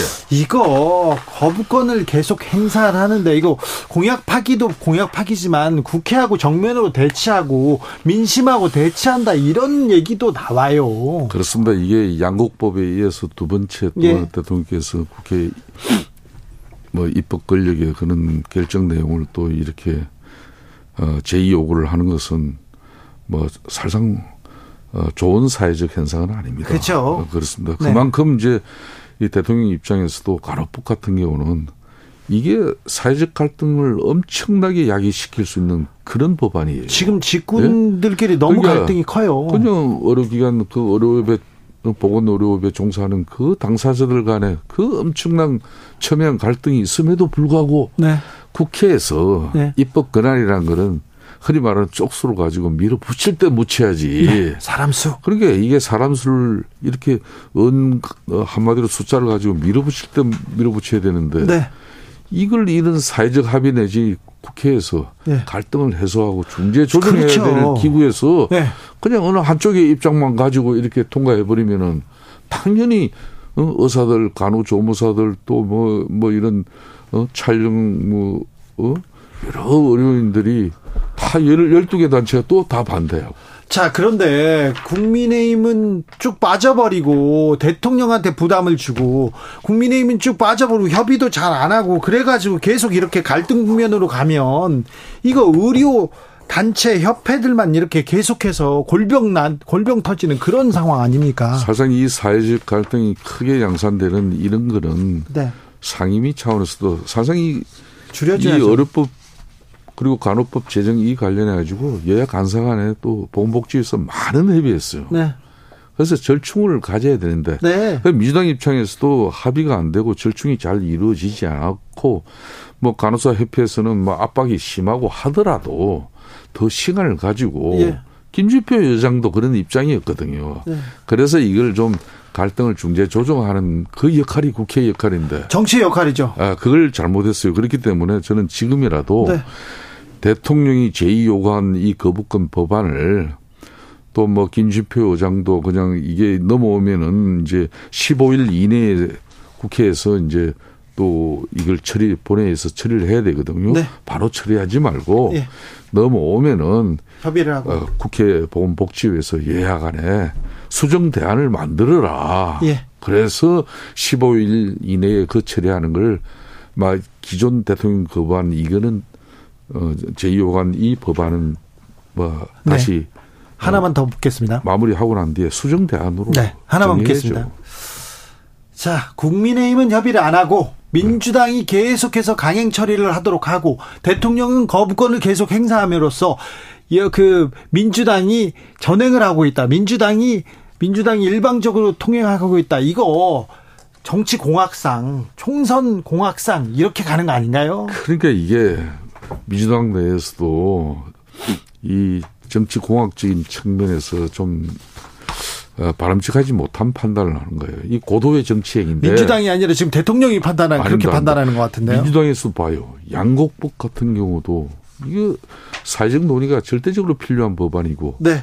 간호법도 마찬가지고 예. 앞으로 또 있을 여러 가지 법안도 마찬가지예요. 방송법도 그렇고 네. 이런 것들이 그렇게 어렵지만은 사회적 논의, 사회적 갈등을 줄여 나가는 형식의 예. 결과물을 여야 합의해서 여야 합의해야죠. 여야도 그렇게 해야 되죠. 그걸 웬만큼 그... 합의하다가 신용만 하다가 또 국민의힘도 그냥 상임에서 대충 좀 해보다가 네. 그걸 제대로 진정성을 가지고 그렇죠. 뭐 미당은 대충 하다가 그래 뭐 원들 숫자 많은 우리가 그럼 총대를 메고 처리를 하지. 이 고도의 정치 행위예요. 지난번 어? 이 특검 법안도 보십시오. 네. 그게 딱 정확하게 8개월 지나면 12월 달에 어? 본회의 상정돼요. 예. 그럼 이 특검법을 불과 내년 총선 4개월 앞두고 예. 예? 대통령이 거부권을 행사할 수밖에 없는 그런 상을 만들어가는 알겠어요. 이 네. 기술. 아이고. 아, 이게 정치공학적이에요. 알겠습니다. 정치공학 얘기는 다음 시간에 더 하겠습니다. 그러시죠. 예. 김성태 국민의힘 중앙위원회 상임의장이었습니다. 감사합니다. 예, 감사합니다. 정치 피로, 사건 사고로 인한 피로, 고달픈 일상에서 오는 피로. 오늘 시사하셨습니까? 경험해 보세요. 들은 날과 안 들은 날의 차이. 여러분의 피로를 날려줄 저녁 한 끼 시사. 추진우 라이브.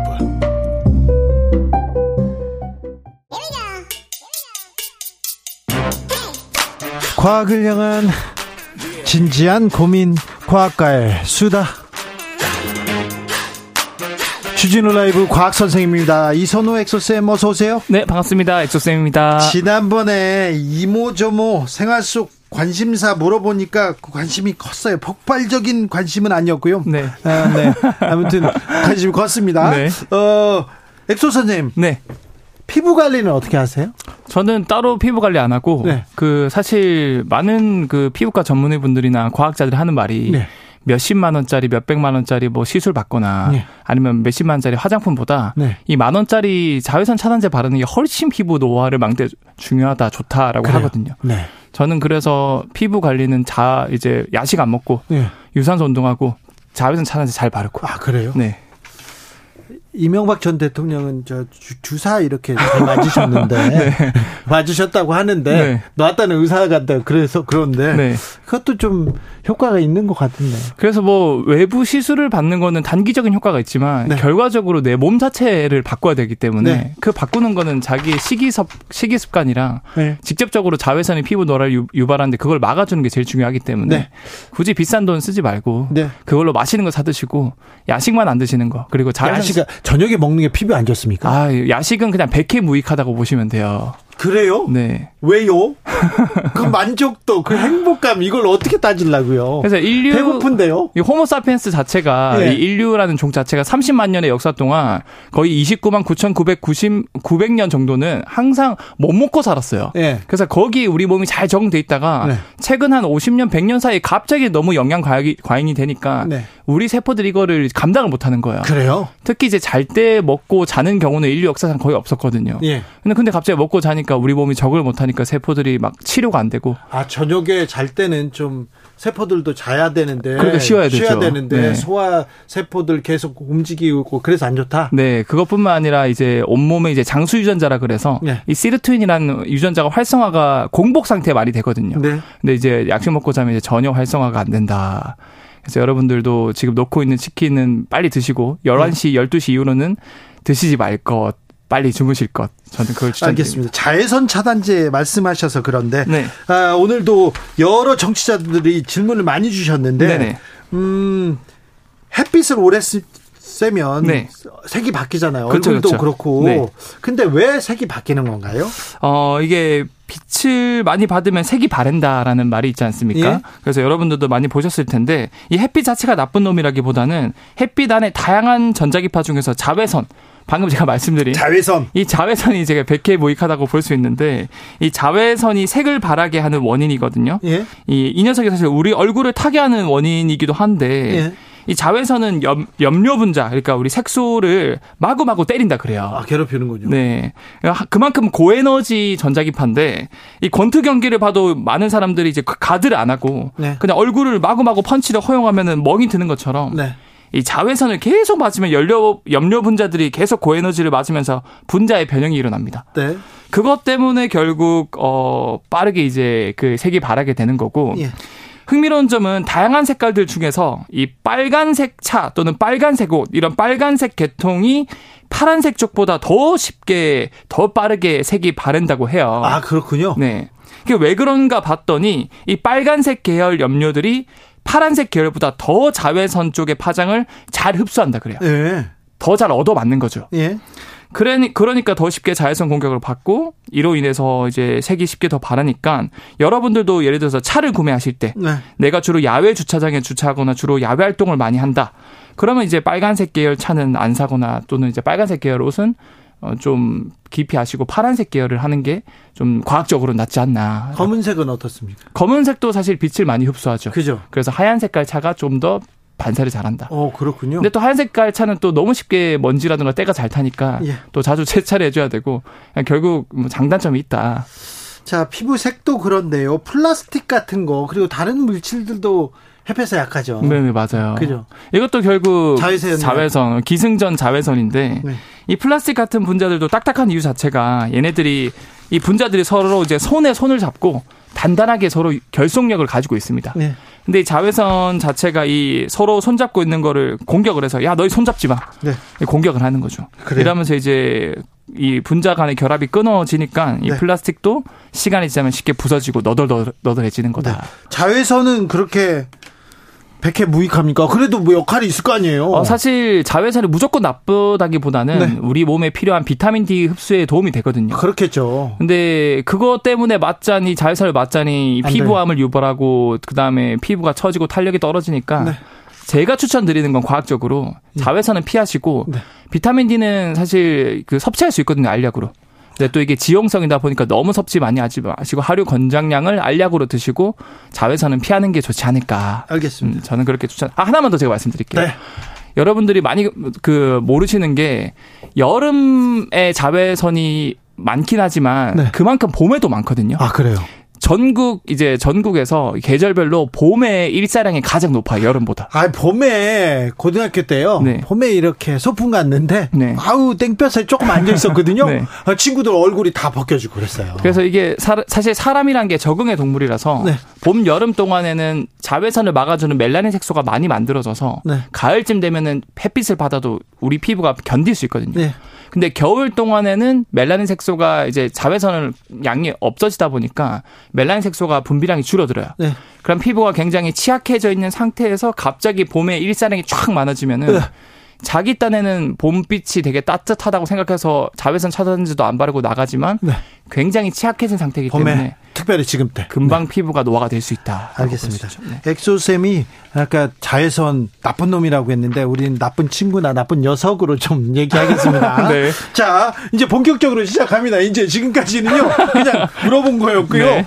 어, 지금 자외선 차단제가 나와서 물어본 거였고 네. 오늘 질문 드리겠습니다. 네. 음. 그 강아지 키우는 사람들 있잖아요. 네, 강아지, 강아지 키우는 사람들은요 바깥에 나가잖아요. 네. 그러면 강아지들이 또 옵니다. 네. 그렇죠. 이거 이거 냄새를 맡아보는 거죠. 네네. 맡아보는 거죠. 그런데 강아지한테 조금 이상한 꼬리꼬리한 냄새 나잖아요. 네, 그렇죠, 그렇죠. 아, 이 냄새, 치즈 냄새 같은 냄새. 네. 이 냄새는 뭡니까? 이거 강아지들만 맡을 수 있나요, 그거? 이게 사실 저번에 이 주진우 라이브에서 예. 질문 주신 청취자 질문인데 강아지 고양이 발바닥 냄새 맡으면 뭔가 꽃순내라고 그래서 네. 이 뭔가 그거 좋아하는 사람들이 있어요 또. 어 맞아요. 저도 네. 고양이 한 마리 키우는데 네. 굉장히 냄새가 고소하게 좋거든요. 좋아요? 약간 그 옥수수 칩 냄새 같기도 하고. 그래요? 버터향 같기도 하고. 예. 이게 왜 나냐 했더니 사실 이 냄새의 원인 자체는 고양이 강아지 자체가 아니라 이 모든 동물들은 자기 피부에 이제 공생이라 그러죠. 세균들이 살고 있어요. 네. 그래서 이걸 피부 상재균이라 그러는데 어 아무리 우리가 깨끗하게 씻어도 강아지 고양이의 발바닥을 깨끗하게 씻겨도 이 세균들이 100%다 사라지는 건 아닙니다. 세균이군요. 네. 근데 세균이라고 해서 무조건 나쁜 건 아니고요. 예. 끊임없이 피부 상재균이 몸속 이 면역 세포들과 상호작용하면서 도움을 주고 있거든요. 네. 아무튼 강아지나 고양이 발바닥에 땀이 흐르는데 그 땀 속에는 이 세균들이 어 되게 좋아하는 먹이들이 이제 지방 단백질 같은 성분들이 포함되어 있어요. 예. 그러니까 세균들이 이제 고양이 강아지 땀을 흘리면 그 땀 속에 있는 성분들 먹고 분해 산물이 나오는데 예. 그 분해 산물이 우리가 느끼는 그 버터, 꼬순내 이 휘발성 물질이라 그래요. 예. 그래서 결국 강아지 고양이 발바닥 냄새는 이 세균들이 만들어낸 분해 산물이다라고 볼 수 있죠. 그럼 사람한테 사람 겨드랑이에 나는 냄새도 세균들이 만들어낸 겁니까? 아, 이거 굉장히 훌륭한 질문이십니다. 네. 사실 우리 사람 겨드랑이에도 피부 상재균들이 살고 있어요. 네. 어, 특히 겨드랑이 같은 경우는 일반적인 온몸에 있는 땀샘이랑 다르게 네. 일반적인 땀샘은 대부분 성분이 100% 물이거든요. 네. 근데 겨드랑이에는 아포크린샘이라 그래서 아, 이거 냄새 나요. 맞아요. 거기에는 지방 단백질이 많이 섞여 있는데 아이고, 고등학교 때 어, 친구들 어우 여름에 어우 냄새 납니다. 거기에 있는 물질을 이 겨드랑이에 사는 세균들이 먹고 분해 산물을 만들어내고 그게 이제 암내를 만들어내는데 정말 다행히도 전 세계 인종을 다 조사를 해보니까 한국인만 유일하게 네. 일본, 중국도 아닙니다. 네. 한국인만 유일하게 돌연변이가 생겨서 네. 이 피부 상재균이 먹을 수 있는 먹이가 잘 배송이 안 된다 그래요 겨드랑이로. 그래서 그러면 한국인만 제일 그래도 청결하고 냄새가 덜 나는 편이네. 그렇죠. 액취증이라 그래서 전 네. 세계에서 한국인이 냄새가 제일 안 난다라고 볼 수 있는 거죠. 아이고, 네. 지금 질문이 많은데요. 수업 시간 다 끝났어요. 네, 종쳤습니다. 오늘도 감사했습니다. 과학 커뮤니케이터 이선호 엑서쌤이었습니다. 감사합니다. 네, 감사합니다. 교통정보센터 다녀올게요. 김한나 씨.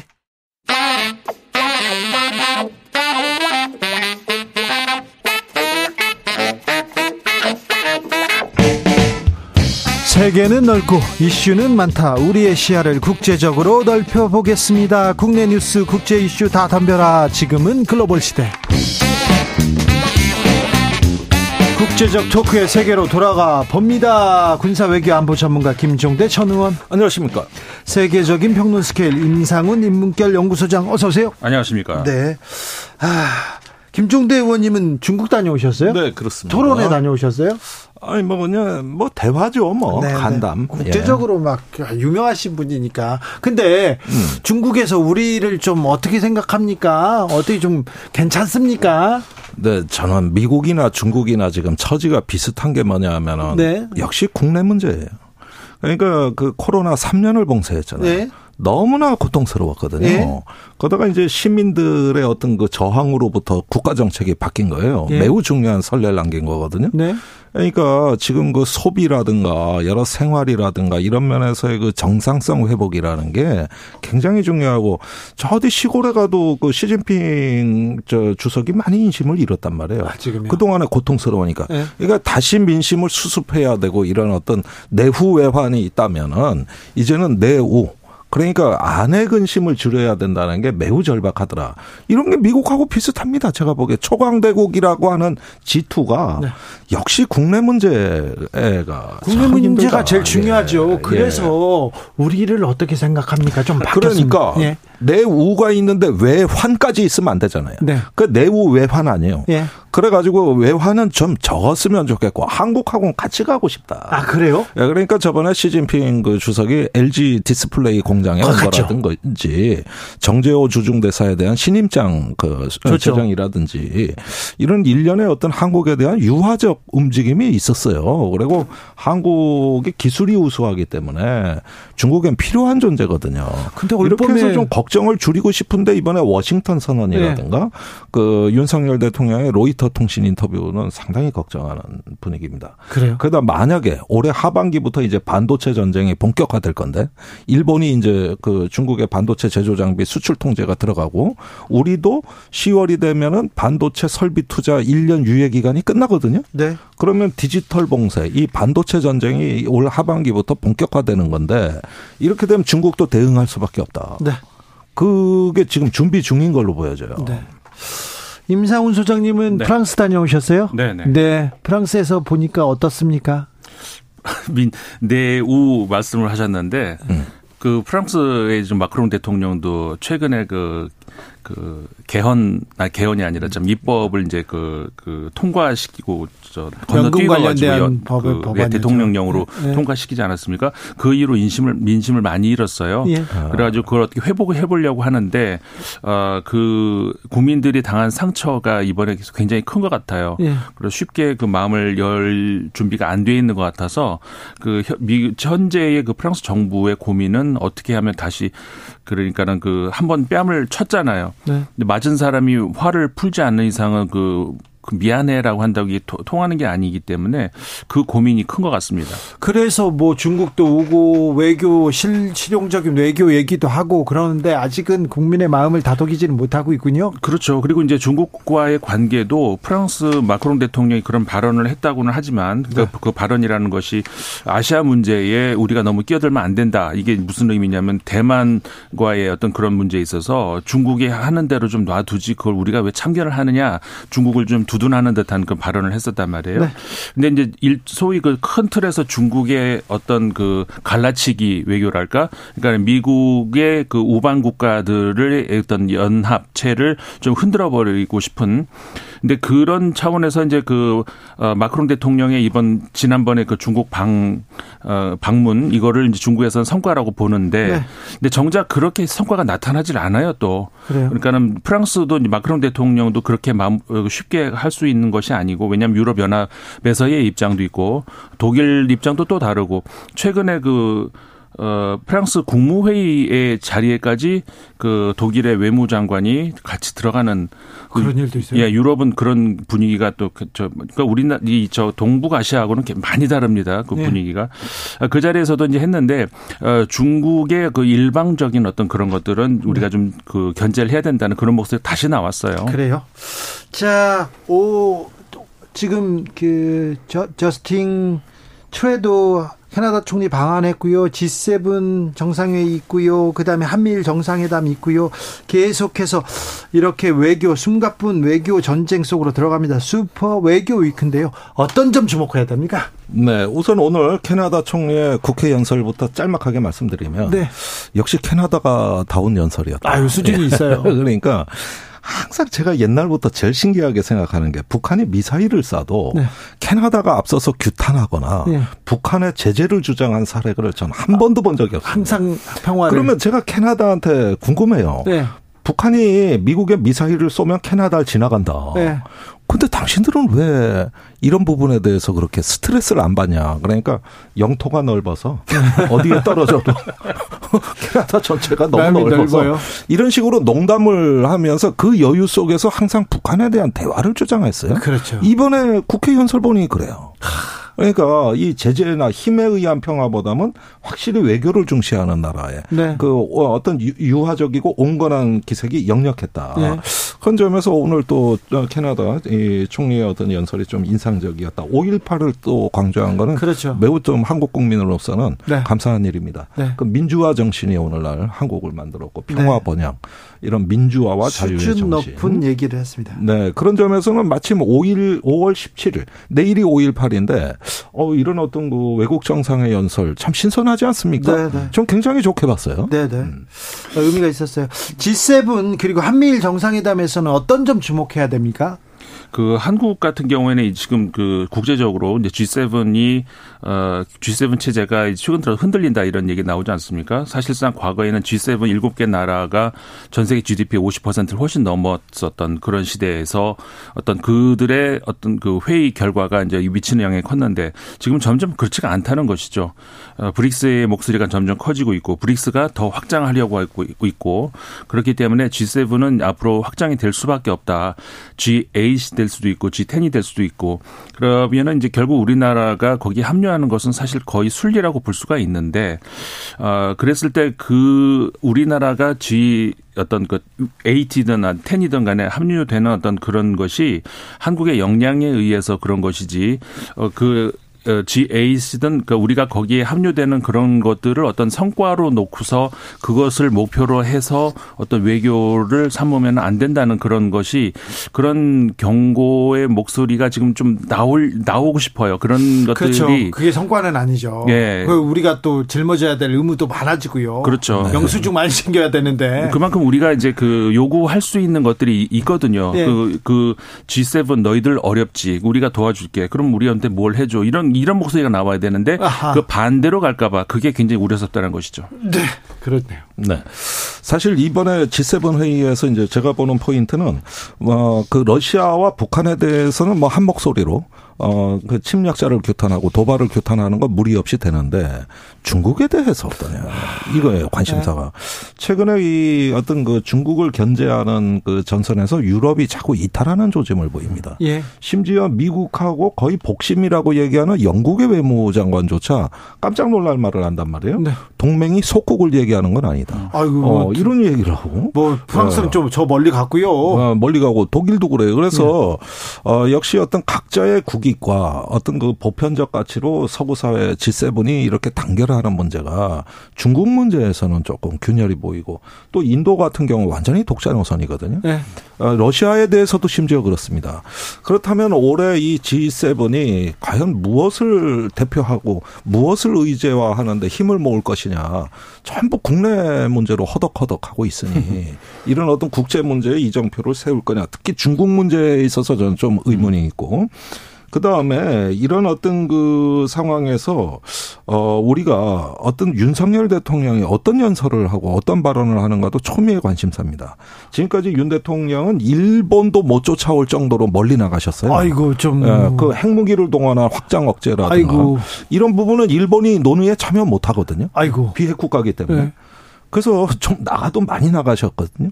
그러니까 이럴 때 어떤 그 미일에서 한국 대통령한테 어떤 그 중국에 대해 가서 나름대로 센 발언을 요구한다든가 네. 어떤 그런 걸 의뢰를 했을 때 어떻게 대응하실 것이냐. 이 문제입니다. 좀 걱정되네. 또 하나 봐야 될 것은 그 의장국이 일본 아닙니까? 네. 그 일본 입장에서는 어, 지금 그 기시다 후미오 총리의 본래 성향은 안 그런지는 모릅니다만 전체적으로 일본 분위기가 정, 특히 정계 분위기가 어, 극우 쪽으로 많이 쏠려가고 있는 그런 상황이기 때문에 어, 그 일본의 어떤 군사 강국 이거를 좀 최대의 과제로 지금 삼고 있단 말이에요. 일본 정계는. 네. 근데 그렇게 하기 위해서는 어, 동북아시아가 긴장 관계에 놓여 있어야 일본의 역할이 주어지는 것이고. 그렇죠. 그렇게 하기 그러기 위해서는 두 가지가 이제 한반도의 긴장 네. 그다음에 대만 문제. 그러니까는 그 좀 전에 말씀드린 것처럼 마크롱 대통령이 중국을 방문했다 아주 큰 대접을 받고 돌아가면서 대만 문제는 우리 신경 끄고 이렇게 네. 발언을 했는데 여 여기에 대해서 그러니까는 저 어, 일본 기시다 후미오 총리 입장에서는 다시 G7 국가들을 대만 문제에 다시 끌어들이려고 하는 여기에 굉장한 초점을 맞출 것이다. 예. 그것이 이제 어떻게 보면 일본의 국익에 그, 그 맞기 때문에 일본의 국익에는 맞는데 우리의 국익과 꼭 일치하진 않습니다. 일치하지 않는다는 것이 문제가 되는 네. 것이죠. 이 부분에 네. 대해서 각별히 좀 조심해 주셔야 되는데. 대만 문제하고 그다음에 공급망 재편 문제도 네. 그것도 첨예에 관심. 음. 임상훈 소장님, 네. 터키, 튀르키의 대통령 선거는 어떻게 됩니까? 대통령 선거가 28일 이제 제 이거 결선 투표가 열리죠. 결선 투표가 네, 어이구 긴장됩니다. 그렇죠. 근데 사실 터 저, 튀르키예가 에르도안 대통령이 지금 20년 넘게 집권을 하고 있잖아요. 총리까지 다 합치면 이번에는 정권 교체가 된다는 여론조사가 높자 막 주식 시장이 올라가고 막 그 경제가 좀 안정될 거라고 했다가 어 에드로 에드 에르도안이 에르도안. 아, 1등을 했다. 1등 했어요. 그래서 결선으로 선착하자마자 뭐 주가 떨어지고 그렇습니다. 근데 그게 영향을 미칠 거 아니에요? 그렇죠.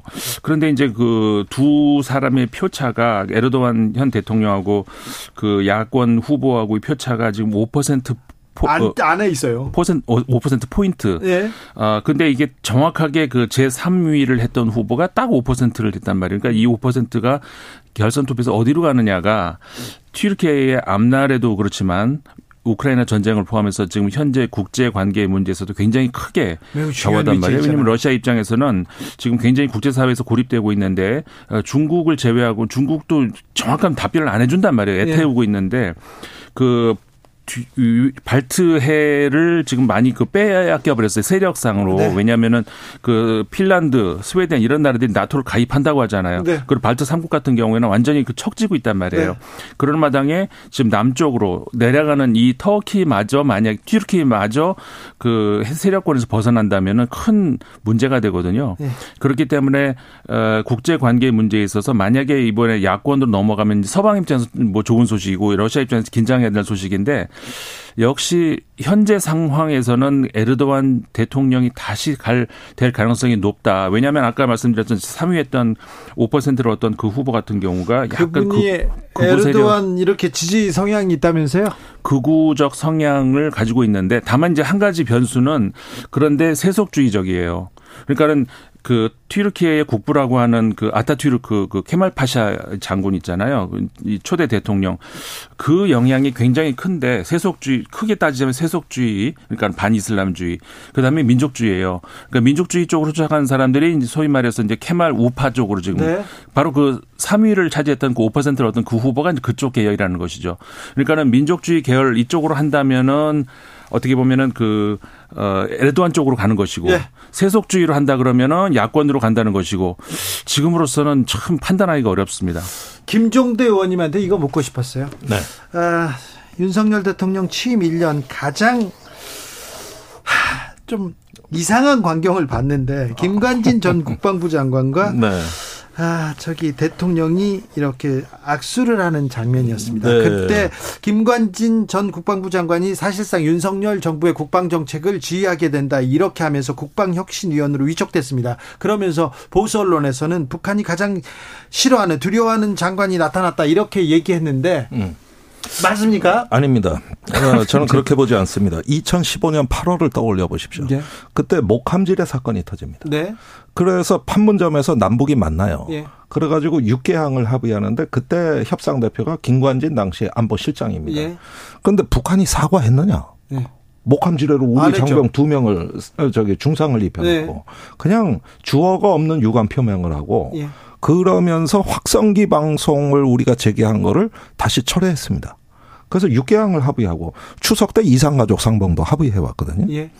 그러니까 국방부 장관일 땐 강성이자 네. 뭐 선조치 후보고 전투기로 뭐 도발 원점을 때리고 지휘 세력까지 이렇게 계속 쏟았어요. 국방부 장관일 땐그 얘기가 맞아요. 그런데 막상 청와대 안보실장을 하니까 놀라운 또 협상파로 돼가지고 그때 여, 어, 여당조차도 이럴려면 뭐하러 사과 요구했냐 하는 말까지 나돌았거든요. 네.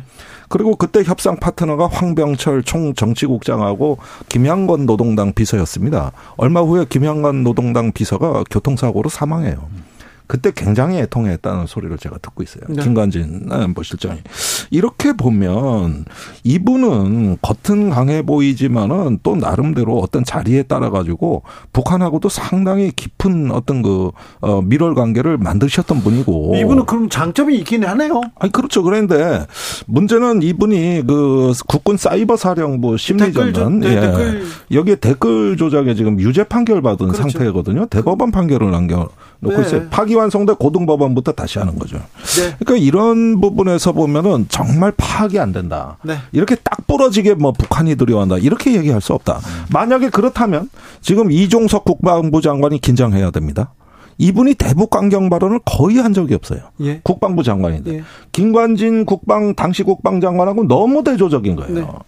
네. 그렇게 되면은 이제 저기 이종섭 장관이 아니요 어, 긴장해야 되겠죠. 근데 김관진 전 장관이 북에 대해서 너무 과격 발언을 이렇게 쏟아냈을 때 여권 음. 내에서도 굉장히 불안감이 컸어요. 그리고요 음. 어, 윤석열 검사가 이그 사이버사 댓글 조작하던 검사잖아요. 맞습니다. 윤석열 검사가 그 당시에는 뭐라고 했냐면 야 댓글 조작, 나라 지키는 군인이 댓글이나 쓰고 있는데 누가 그런 걸 두려워하냐? 그런 군인은 그런, 그런 얘기를 하셨어요. 네. 그러니까 정작 기소한 분이 지금 대통령이시고. 자, 그런데 두 분이 이렇게 만났습니다. 음. 그런데 미국 대선은 트럼프와 바이든으로 바이든과 트럼프로 이렇게 정해집니까? 가능성이 높죠. 지금으로서 진짜로요? 예. 어, 그올 여름 전에는 이제 그 완전히 그, 그 대세가 기우지 않을까 싶은데 양쪽이 고민은 있어요. 민주당 같은 경우에는 바이든 현 대통령이 인기가 너무 없어요. 그래가지고 정책적으로 실패, 저 실수를 너무 많이 했고. 그러면 진짜로 트럼프 전 대통령의 컴백 가능성이 아, 있습니까? 아, 지금으로서는 굉장히 높아요. 높아요. 사법 리스크가 지금 줄줄이 기다리고 있는데 때리면 때릴수록 커지는 게 트럼프예요. 그렇다면서요. 네, 그래가지고 뒤숭숭하네요. 네, 지금 그 그러니까 저 공화당 입장에서도 고민이고 지금 본선에 나갔을 때 그그 그 뭐랄까 그 위험 요소가 너무 많거든요. 아이고. 그런데 예선에서는 때리면 때릴수록 더 단단해집니다. 그렇기 때문에 공화당 그 고민은 바로 그 점. 아니 우리는 어떻게 해야 돼요? 남북 관계를 위해서 조 바이든 대통령은 아무것도 안 하고요. 트럼프 대통령은 또 막무가내 자기 멋대로 하려다가 말고요. 어찌해야 됩니까? 그러니까 아, 그런데 가만히 있어야 되느냐, 럭비공이라도 던져야 되냐 이거예요 지금. 예, 지금 아, 트럼프가 기원하게 되면은 저는 전 세계 민주주의의 악영향이 심각할 것이다. 지금 지금 나라 꼴이 민주주의 주요국들이 다 엉망진창입니다. 그렇죠. 이런 상황에서 이제 그 사법 리스크를 안고 했을 때 전 미국 정치가 시계 제로라고 보는데요. 음. 이건 진짜 한국에 미치는 영향도 너무 커서요. 아, 영향을 너무 많이 받아서 긴장 안 할 수가 없어요. 현실 정치의 도덕성도 필요 없고 김, 정치적 올바름도 필요 전우함 없고. 임상훈 소장이었습니다. 감사합니다. 감사합니다. 저는 다음 주 아니죠. 내일 오후 5시 5분에 돌아올게요.